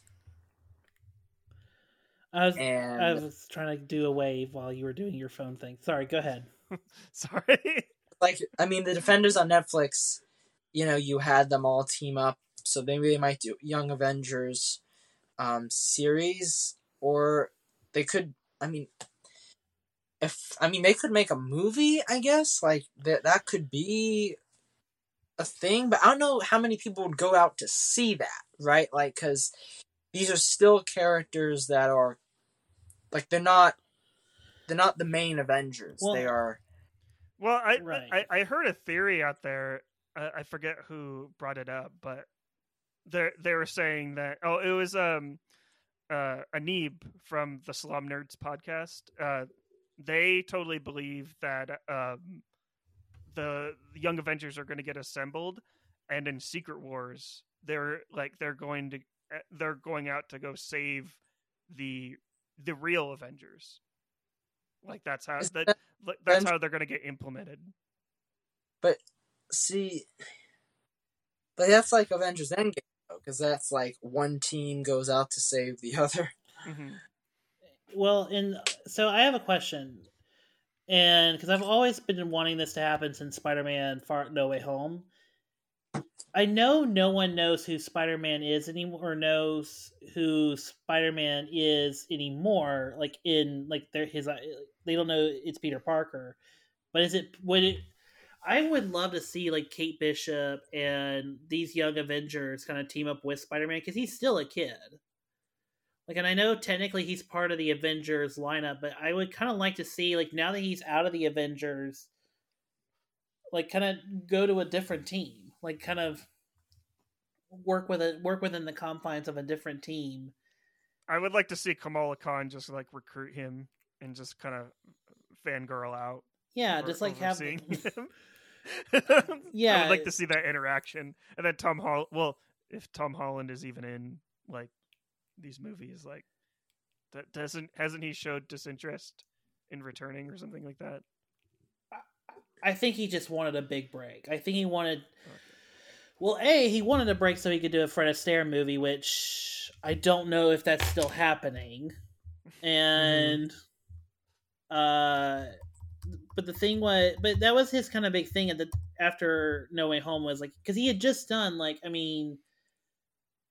uh, Six appearances as Spider Man in the span of like what five five and a half years, Yeah. and Mhm. you know that kind of takes up and like his career's kind of i I don't want to say he's not a movie star but he's very much like this you know he's kind of like in this weird in between of like he can get stuff made, but like he's still very much typecasted as Peter Parker Spider Man. We can He's uh. that oh, go ahead, Kyle. he, well, he, we can see that he is trying to, you know, step out of that that type of role where like we've seen like Devil All the Time or Cherry or like a number of other projects he's done. He's trying to get out of that like typecast, but it just doesn't seem like it, it's really working. And I think part of it has to do with just the the films that he's a part of because a number of them, the scripts and the direction, like, like they just aren't as strong as I think he should be getting. Because Tom Holland's a great actor, like The Impossible, and um, he's great as Spider Man. So you want to see him excel, but I think it also like with the MCU, a lot of these actors have had a lot of trouble um, stepping out of those roles and you know going into something else. That's why for me it's like I don't begrudge like like we're in this kind of period. I know it's looking like Pedro Pascal is pretty much going to be our Reed Richards as of this recording. Um, I know I think it's still I think it's still in talks. I don't know if it's It- official. it's ba- he's basically going to be Reed Richards. I'm okay. not a hundred percent. It's about nine. It's about ninety five percent close Oh. to a done deal. Right, but we'll kind of just use it. I think the part of the reason they've had such a trouble assembling that is, you know, yes, there's the SAG strike, so you can't really cast people during that, but you know, but I think part of their issue has been because they've been trying to get like people like Adam Driver to come in and do a re- like do the part, and I think even Matt Shakman had like an original like like roster he wanted to like go after, and the, all those passed. And I think part of the reason is because all these actors are looking at Marvel and looking at how that's supposed to, you know, build or, you know, if it's going to do anything for their career, like, you know, and it's really not. Like you're And you basically can to be, and you especially after the way the Marvels performed, you can't really say that. Hey, I'm just going to do this to set up my retirement fund to be like because it's going to make like a billion dollars because that's not the case anymore. You can't really sign on to a project and know that it's going to be an instant success just because of the way Marvel, the track record for Marvel, like so far. Yeah, you can get a nice fancy paycheck and just stand in a room for, you know, 14 weeks and recite lines.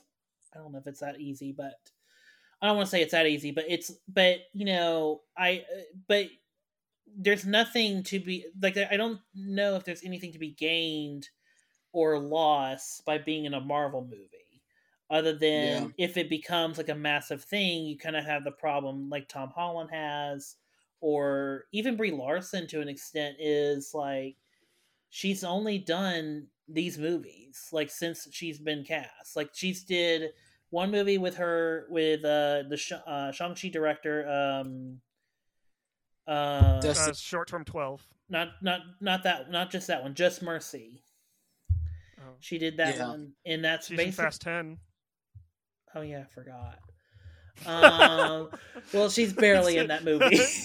Let's be real, Marley. Let's be real. Kyle looks like he's depressed. Um, but like, you- but you know, you know what I mean. Like, like there's not like all these great actors that are like winning Oscars or getting Oscar nominations or turning in like incredible work. They're all kind of just like, yeah, like I mean, Oscar Isaac is in a Marvel TV show and no one is talking about it.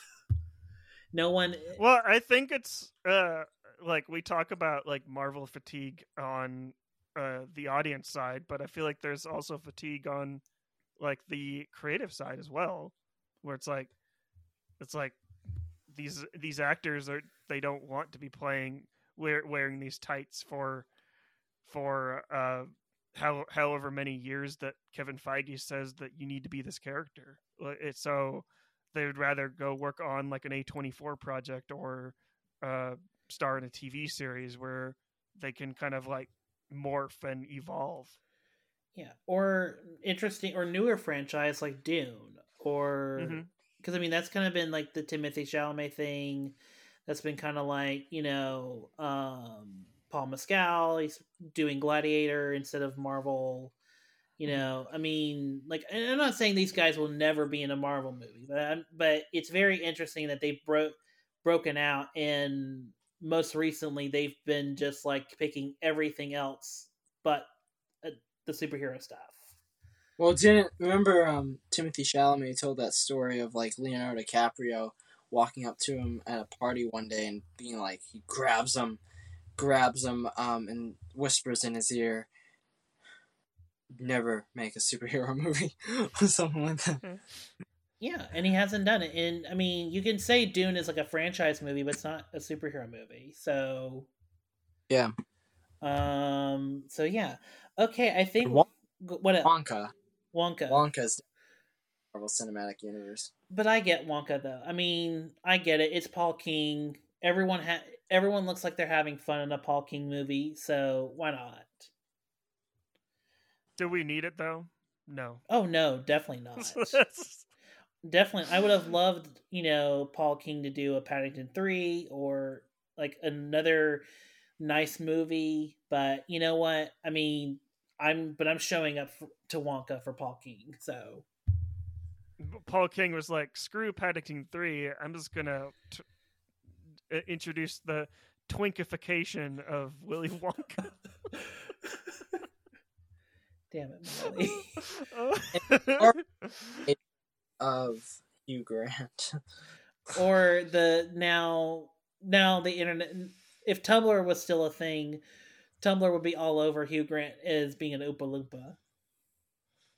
really? Are, are you sure about that? Because uh, Look, Hugh Grant. I, I know I said Kelsey Grammer is a bad person, but Hugh Grant, he's um, he's not the pretty penny. Look, I've seen Saltburn, and I'm convinced there are some super freaks out there. Oh, I want to see Saltburn really bad. Oh, just stick around. I've I, I've already had to indoctor and, and help Kyle prepare for this movie. Okay, but we'll, gotta we'll, see if it's playing. we'll talk about Saltburn in a couple weeks. Um, because I, I I really do want to talk about that movie on this show. Okay, so is there anything else on the Marvels? We've been kind of like just talking about everything. Can I talk about how underwhelming the score of this movie was? Because It's better was- than the last score. of Captain Marvel. Yeah. Oh, Oh. I disagree. Yeah. I disagree. Uh, I, I go ahead, but go ahead. I'm sorry. I like Pinar um, Toprak's score for the first Captain Marvel, but I, I like it because there's a theme. Like there's a Captain Marvel theme in that movie that is then carried on into Endgame, and it's not in this film. um, I'm a sucker when it comes to like character themes, and I believe that they should be carried on over throughout the movies, even if you get a new composer. Um, you still carry on their theme. And you can build upon it maybe but find a way to still continue that character theme. And i think one of the problems with the mcu has been the fact that a number of these heroes their scores have been um, done by different composers. Iron man 1 has three like Iron Man as a character has like three different composers to him in every movie. Every Iron Man film was composed by a different um, person. In the first one, it was Ramin Djawadi. In the second one was John Debney, and in the third one, it was Brian Tyler. Um, Thor has four composers, different composers. Thor has. However, I will say that I love that in Ragnarok they brought over his um, Patrick Doyle score from the first film. Um, but here, Laura Karpman, who came on to score the Marvels, she actually did Miss Marvel, Mhm. and I thought the Miss Marvel was really good. The weird thing is, Miss Marvel's theme is barely present in this film. Um, I believe it's heard, at least an element of it is heard like for five seconds when she gets both bangles. And that's about it. So I wonder if it maybe was since the movie had this mess messy production, maybe they rushed it they didn't give this composer um enough I mean, they were in to- post production for two years. I don't know how they you can rush that. I don't know. Like it's it's odd to me because I just I don't really find the score memorable. I don't think that it really is um like uh, for me the memorable moments are when it's not the score but the songs that are used. Like um Marley brought up that great opening sequence with um the you know switching and them fighting in the house and them fighting in space and The needle Um, drops, you mean?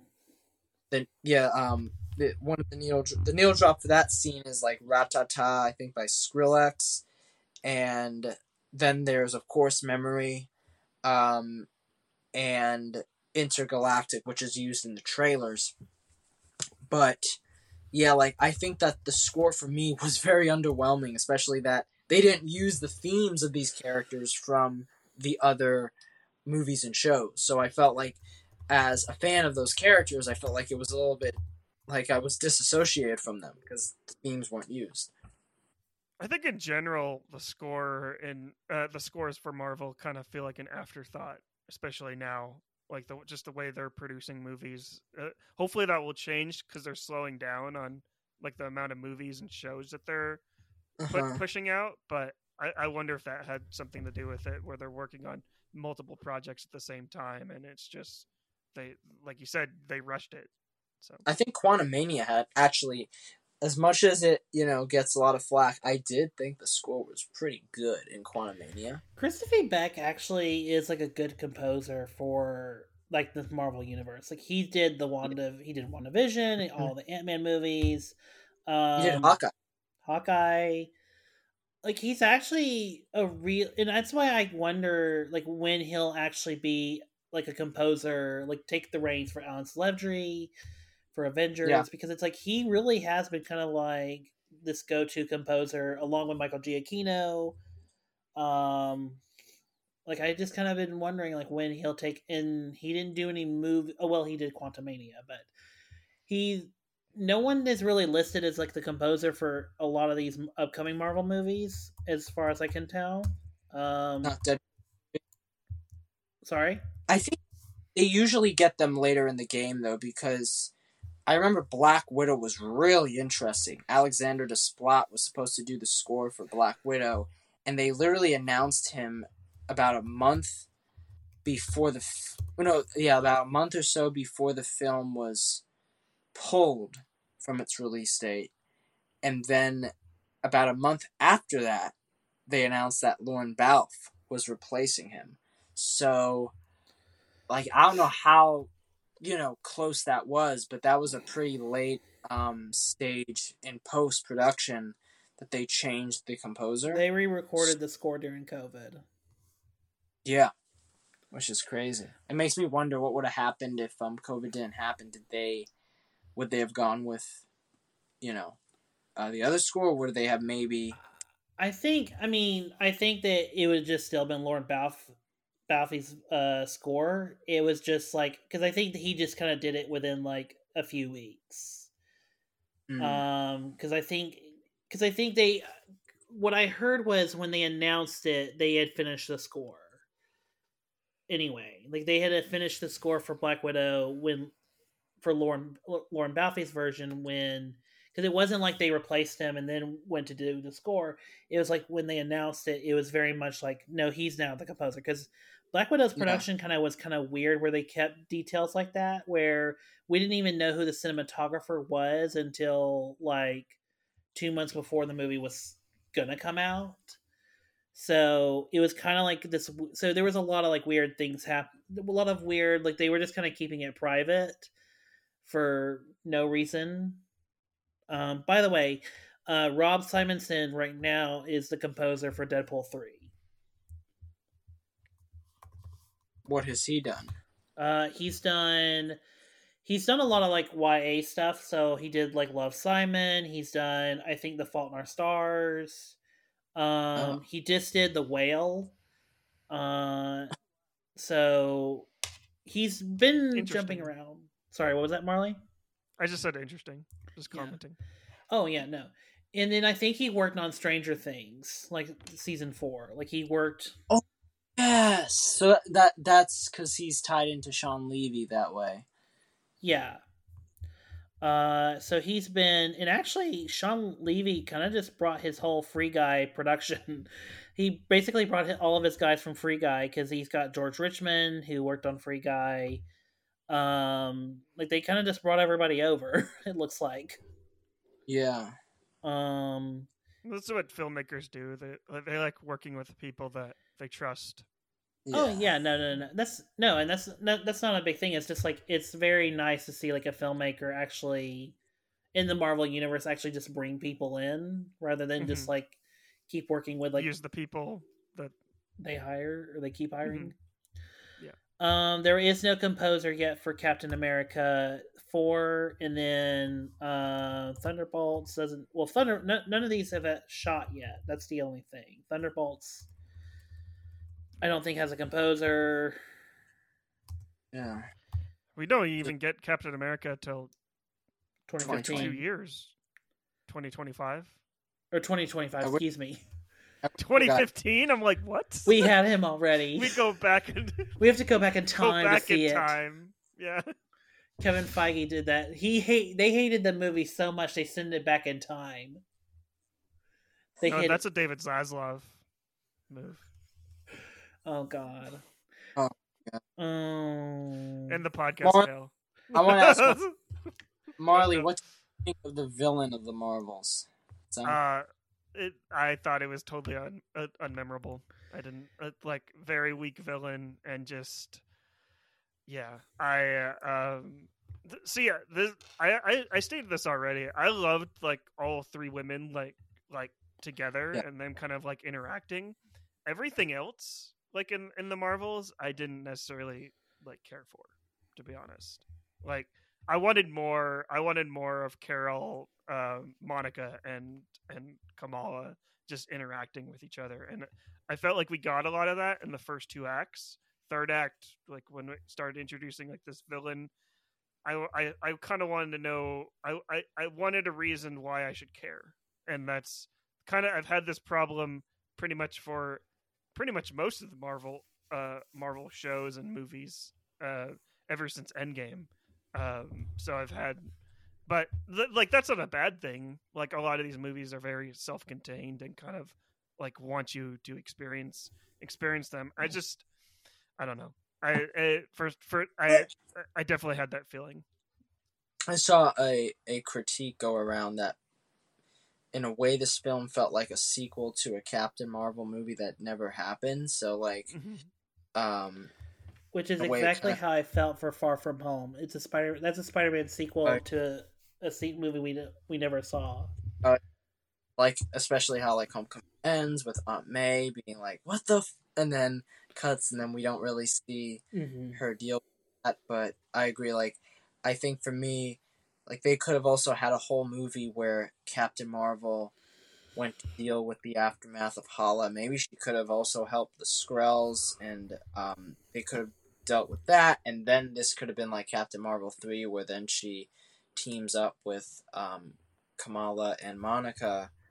But I will say that I think the beginning of this film should have been different, and I think that it should have began with her coming to Hala, and it should have gone um, with like Dar-Benn's point of view, kind of like what they did with, well, kind of like what they did with Black Panther, how it like begins with Killmonger in that like basketball court, Mhm. and I think it would have been cool to see like Darben, you know, just having a normal day in Hala, like having a whole bunch of friends she hangs out with, being like, ah, it's really cool here. I wonder what the Supreme Intelligence is gonna be doing today. What what I'm gonna learn. And then boom, you know, someone comes out of nowhere, the Annihilator, and she destroys everything. And I think that would have been a really interesting beginning for this film, and it would have given her character, I think, more to chew on because when she tells us what happens, like I don't feel the effect of that. Like I don't really like I think the best MC villains are the ones that you can really sympathize with and kind of understand where they're coming from. And with her here, I just like I could feel indifferent about her. Like I didn't really feel like, especially the way it ends. Like she's like there's nothing to this character by the end of it. Like she's just destroying herself, and um, like that's something that I remember when I watched like even the first Thor with Loki, and he's like you see him hanging on to um Thor and Odin, and um being like, "Have I made you proud, Father?" or something like this. I only ever wanted to make you proud, and then he falls away, and it's like, ah, you feel for this, you really feel for this character, but I just when Dar-Benn dies, I'm like, wait, what? That's her death? Like it doesn't feel She just like disintegrates. Exactly. Like it doesn't feel like a death that was a one that was worthy of the character because I think they were trying to make her very much like Ronan the Accuser from Guardians of the Galaxy where like what she wants for her people and her ambition ends up being the cause of her death. But with a film with so many rich female characters like Carol, like Monica, like Kamala, I think I would have appreciated if like Dar-Benn had just as much depth as those characters did. hmm Definitely, uh, she she definitely felt like an afterthought, like for for whoever wrote wrote this film, and it did like this. This is kind of like I feel like the first. I think I I think I said this like earlier in the podcast, but I'll say it again now if I didn't. Uh, like the first two acts definitely feel like a Nia DaCosta uh, film, and then like we we've heard multiple rumors and stories about how Marvel kind of like took control of this project, like uh, and and Nia DaCosta basically went to go work on like other projects, and th- there was just kind of a shock for her, and uh, you can definitely feel that like in the third act, and it kind of definitely felt like some studio meddling of them like trying to re retell like the story because like that first action scene sequence that I mentioned, like that happened uh happened like towards the beginning of the movie.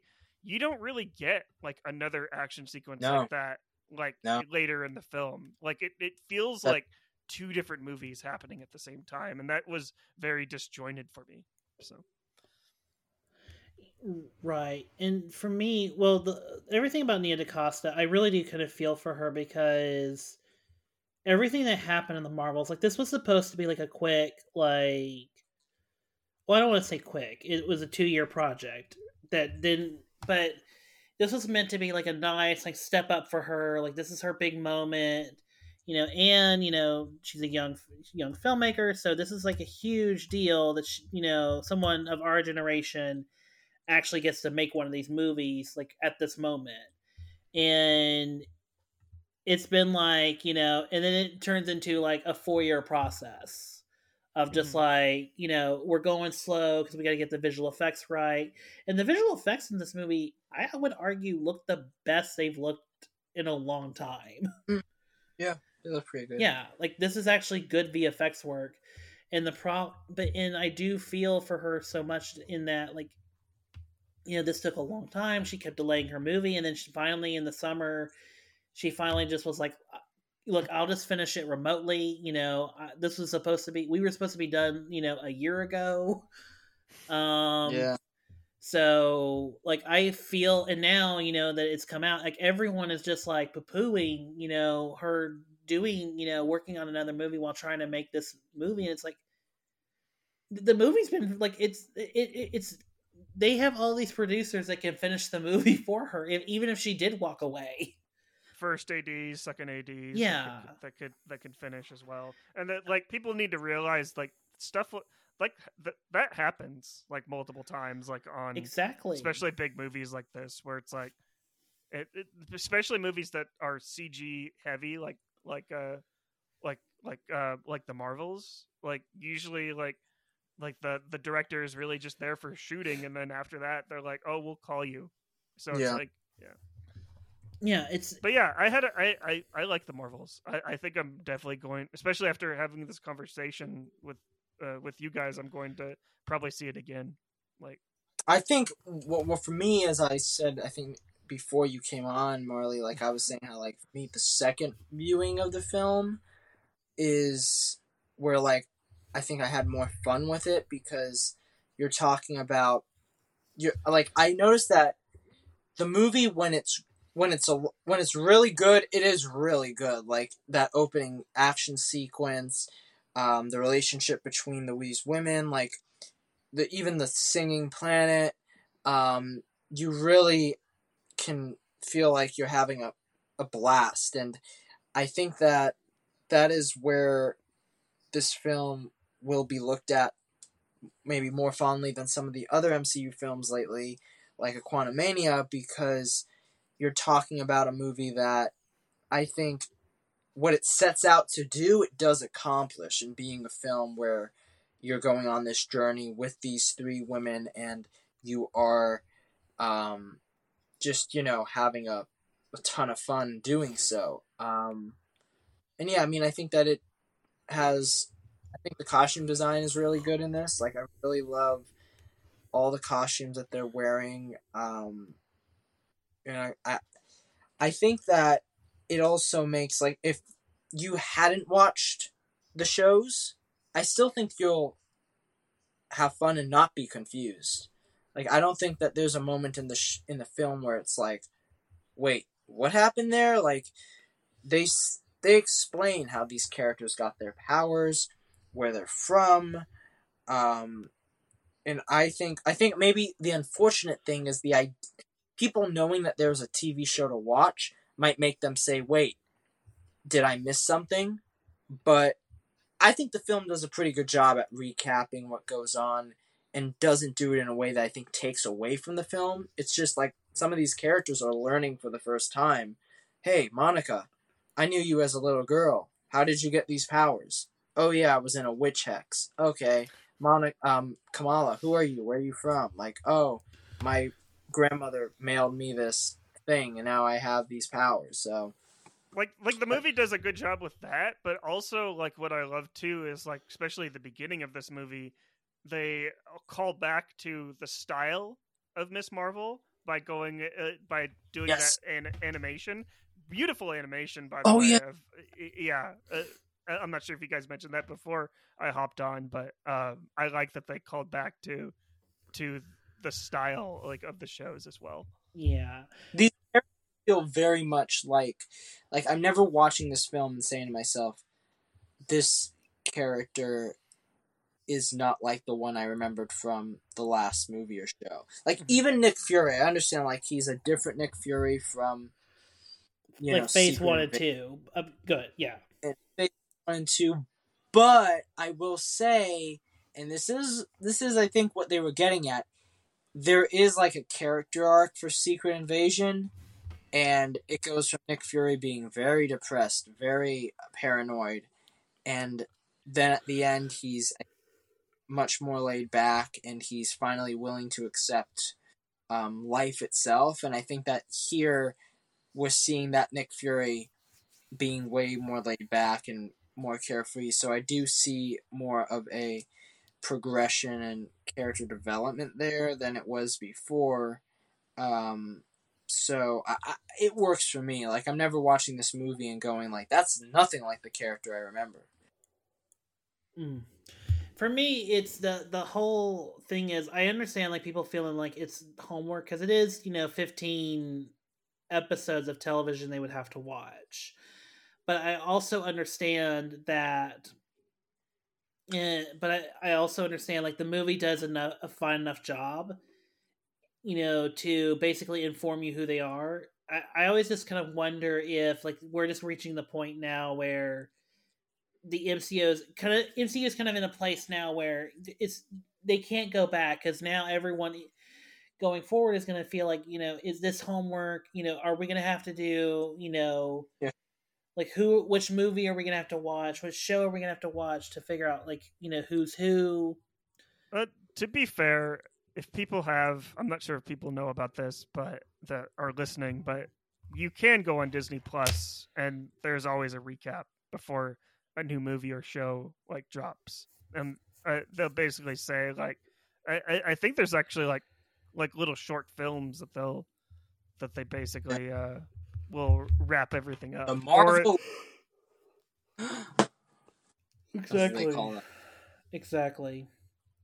Oh, But then again, if we get to Secret Wars, and you know we have X Men, we have Daredevil, we have Spider Man, we have Hulk, we we have all these characters from all these other movies. Like literally, I feel like Secret Wars may very well be a film that you have to watch like seventy films or something of that sort to catch up on. It's like, oh my god! can we just have uh can we just have someone do a recap like uh can we uh who who's the guy at ant-man uh the ant-man franchise Luis? can we have luis do like can can we have luis do one more summation that's the thing that ant-man well, no, Wasp- no, Kale, it's time for your retrospective series on the, the entire MCU. and the Fox universe. and the sony universe Oh my god. Could Oh. you imagine doing an entire retrospective starting with Phase One, leading up to Secret Wars? it will Kang take me like two years to do Well, you probably You won't get you probably won't Uh, get Secret Wars or Kang Dynasty for two years. that is true. We're not even gonna get. We're. I have plenty of time. I have just about enough time now. Let's do it. All right, everybody, let's do it. We got it. We got two and a half years to do this. That's plenty of time to do it weekly. Let's go. oh God, no, no, we are not going to. This is uh, we're not announcing a retrospective at this moment. Um, Yet. no, we are not. Not an MCU, um, or any Marvel related retrospective right now. That that will not happen. Marley, calm down. We can't excite the children too much. Um, okay, so all right, are we done with the Marvels? We've talked. This podcast is now longer than the actual movie. um, well, we did spend most of the time talking about uh, other movies in the MCU, so just the MCU review. That's this, what, that's what this. this is a you know here's where we're at in the MCU. Here's how we're Yes. feeling. Um. All right, but seriously, uh, do we have any more thoughts? We got it right. This movie's fine. Yeah, I gave it three and a half out of five uh, on Letterboxd. I think this, I don't- I think this movie got overhated for all the wrong reasons and disgusting reasons. Uh, and uh, yeah, uh, I'm definitely gonna I'm, I'm I'm gonna rewatch again, yeah. especially I- in theaters. Yeah, I get this is an all male podcast for a for an uh, all women starring pod all women starring movie. Um, Why did you have to mention that? Because I feel like I have to address it. like I understand, like this is my this is my complete fuck up. Um, but um, but uh, I do promise that you know if you are one of those people that have disgusting, sexist, racist, um, any other isms I can throw in, Nazism or Nazi, I don't know. If you hate this movie for the wrong reasons, then you're you're looking kick at rocks. yeah, kick rocks, go touch grass, um, go smoke grass. I guess I don't know. Um, no, don't go smoke grass. Fine. That's only for cool people. Oh yeah, that's right. go smoke. No, go smoke. Well, I don't want to condone smoking actual yeah, grass. don't don't just just go kick rocks, touch grass. Um, Uh, go go feel the sunlight. I know it's November, but go feel the nice sunshine. before four thirty. yeah. Or well, if you're in Florida, like Kyle is, it's pretty much you know sunny all the time, right? Ain't that right, Kyle? Well, not not the last two days. The last two days has been some of the worst rainstorms I've seen, and hopefully it gets better tomorrow. Well, if you're in Florida, just go touch rain. just go feel that cold rain on yourself. Mhm. go f- Be like Drew Barrymore. awesome. Okay, all right. Okay, Kyle, Kyle, So- Kyle. Uh, where can the good people find you? You can find me on my YouTube channel, Kyle Arking, and you can find me on Twitter. Um, my account is at Arking Kyle. That's capital A R K I N G, capital K Y L E. And Marley. What's so funny? I don't even know anymore. I'm just t- I don't know. Okay. Marley- Uh, yeah. Huh? No, go. Just go. Um, there's a- Go go go what? You want me to go? I can leave. No, go. go. No, promote your show and your Oh. Twitter. I mean, uh, Uh, and Instagram. Oh yeah. I mean, Instagram. if people enjoyed me hijacking this podcast for I don't know, nine, 90 minutes or so since I since I jumped on or something like that. It's about an hour. Um, then the people would also enjoy me uh, talking about movies on Threads. I'm on social media at Marley Loves Film, and on YouTube, Marley Loves Film. I'm talking about movies over there. But if you don't like any of that, you probably will listen like listening to the Reel Lovers podcast, where we're covering all the movies in the Letterboxd Top 250. And uh, yeah, um, follow me on all the social medias at Marley Loves Film, and uh, listen to my podcast, the Reel Lovers podcast. Thank you, thank you, Kale, for allowing me to hijack. So I mean, I gave you the link anyway, so it wasn't really. It's like I. It, it's like an invite to hijacked. Yeah, self-inflicted hijacking. yeah. Let's be real here. Um, it was like a planned hijacked. It's like an insurance scam. Anyway, um, so if, you want to hear more, you know, great, interesting, unhinged podcasts, um, just like this, um, please check out um, a my Twitter at movie kale where you can get all the information on the next unhinged podcast. It probably will just be Hunger Games to be real. Um, and then you can, and if you can't wait for the next like thing for me to review, um, I just did a whole Michael Mann series of retrospectives where I went through the entire Michael Mann filmography up to Blackhat. Of course, you know we'll do Bla- Ferrari, you know, in Christmas. Um, so I so please check that out. I will leave a Jesus. Uh, I will leave a link in the description below. um, s- sorry for that loud pop. Um, and um, thanks everyone. We'll be we'll be back with you next week for the Hunger Games. She's targeting every planet we call home. I would never choose to bring anybody into this. You are not the only thing standing between this and the universe. Oh my god, we're a team.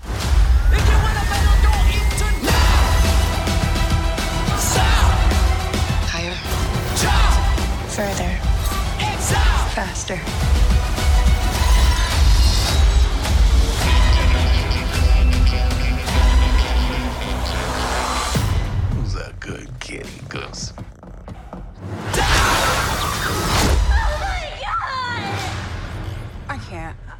Can you? I got it.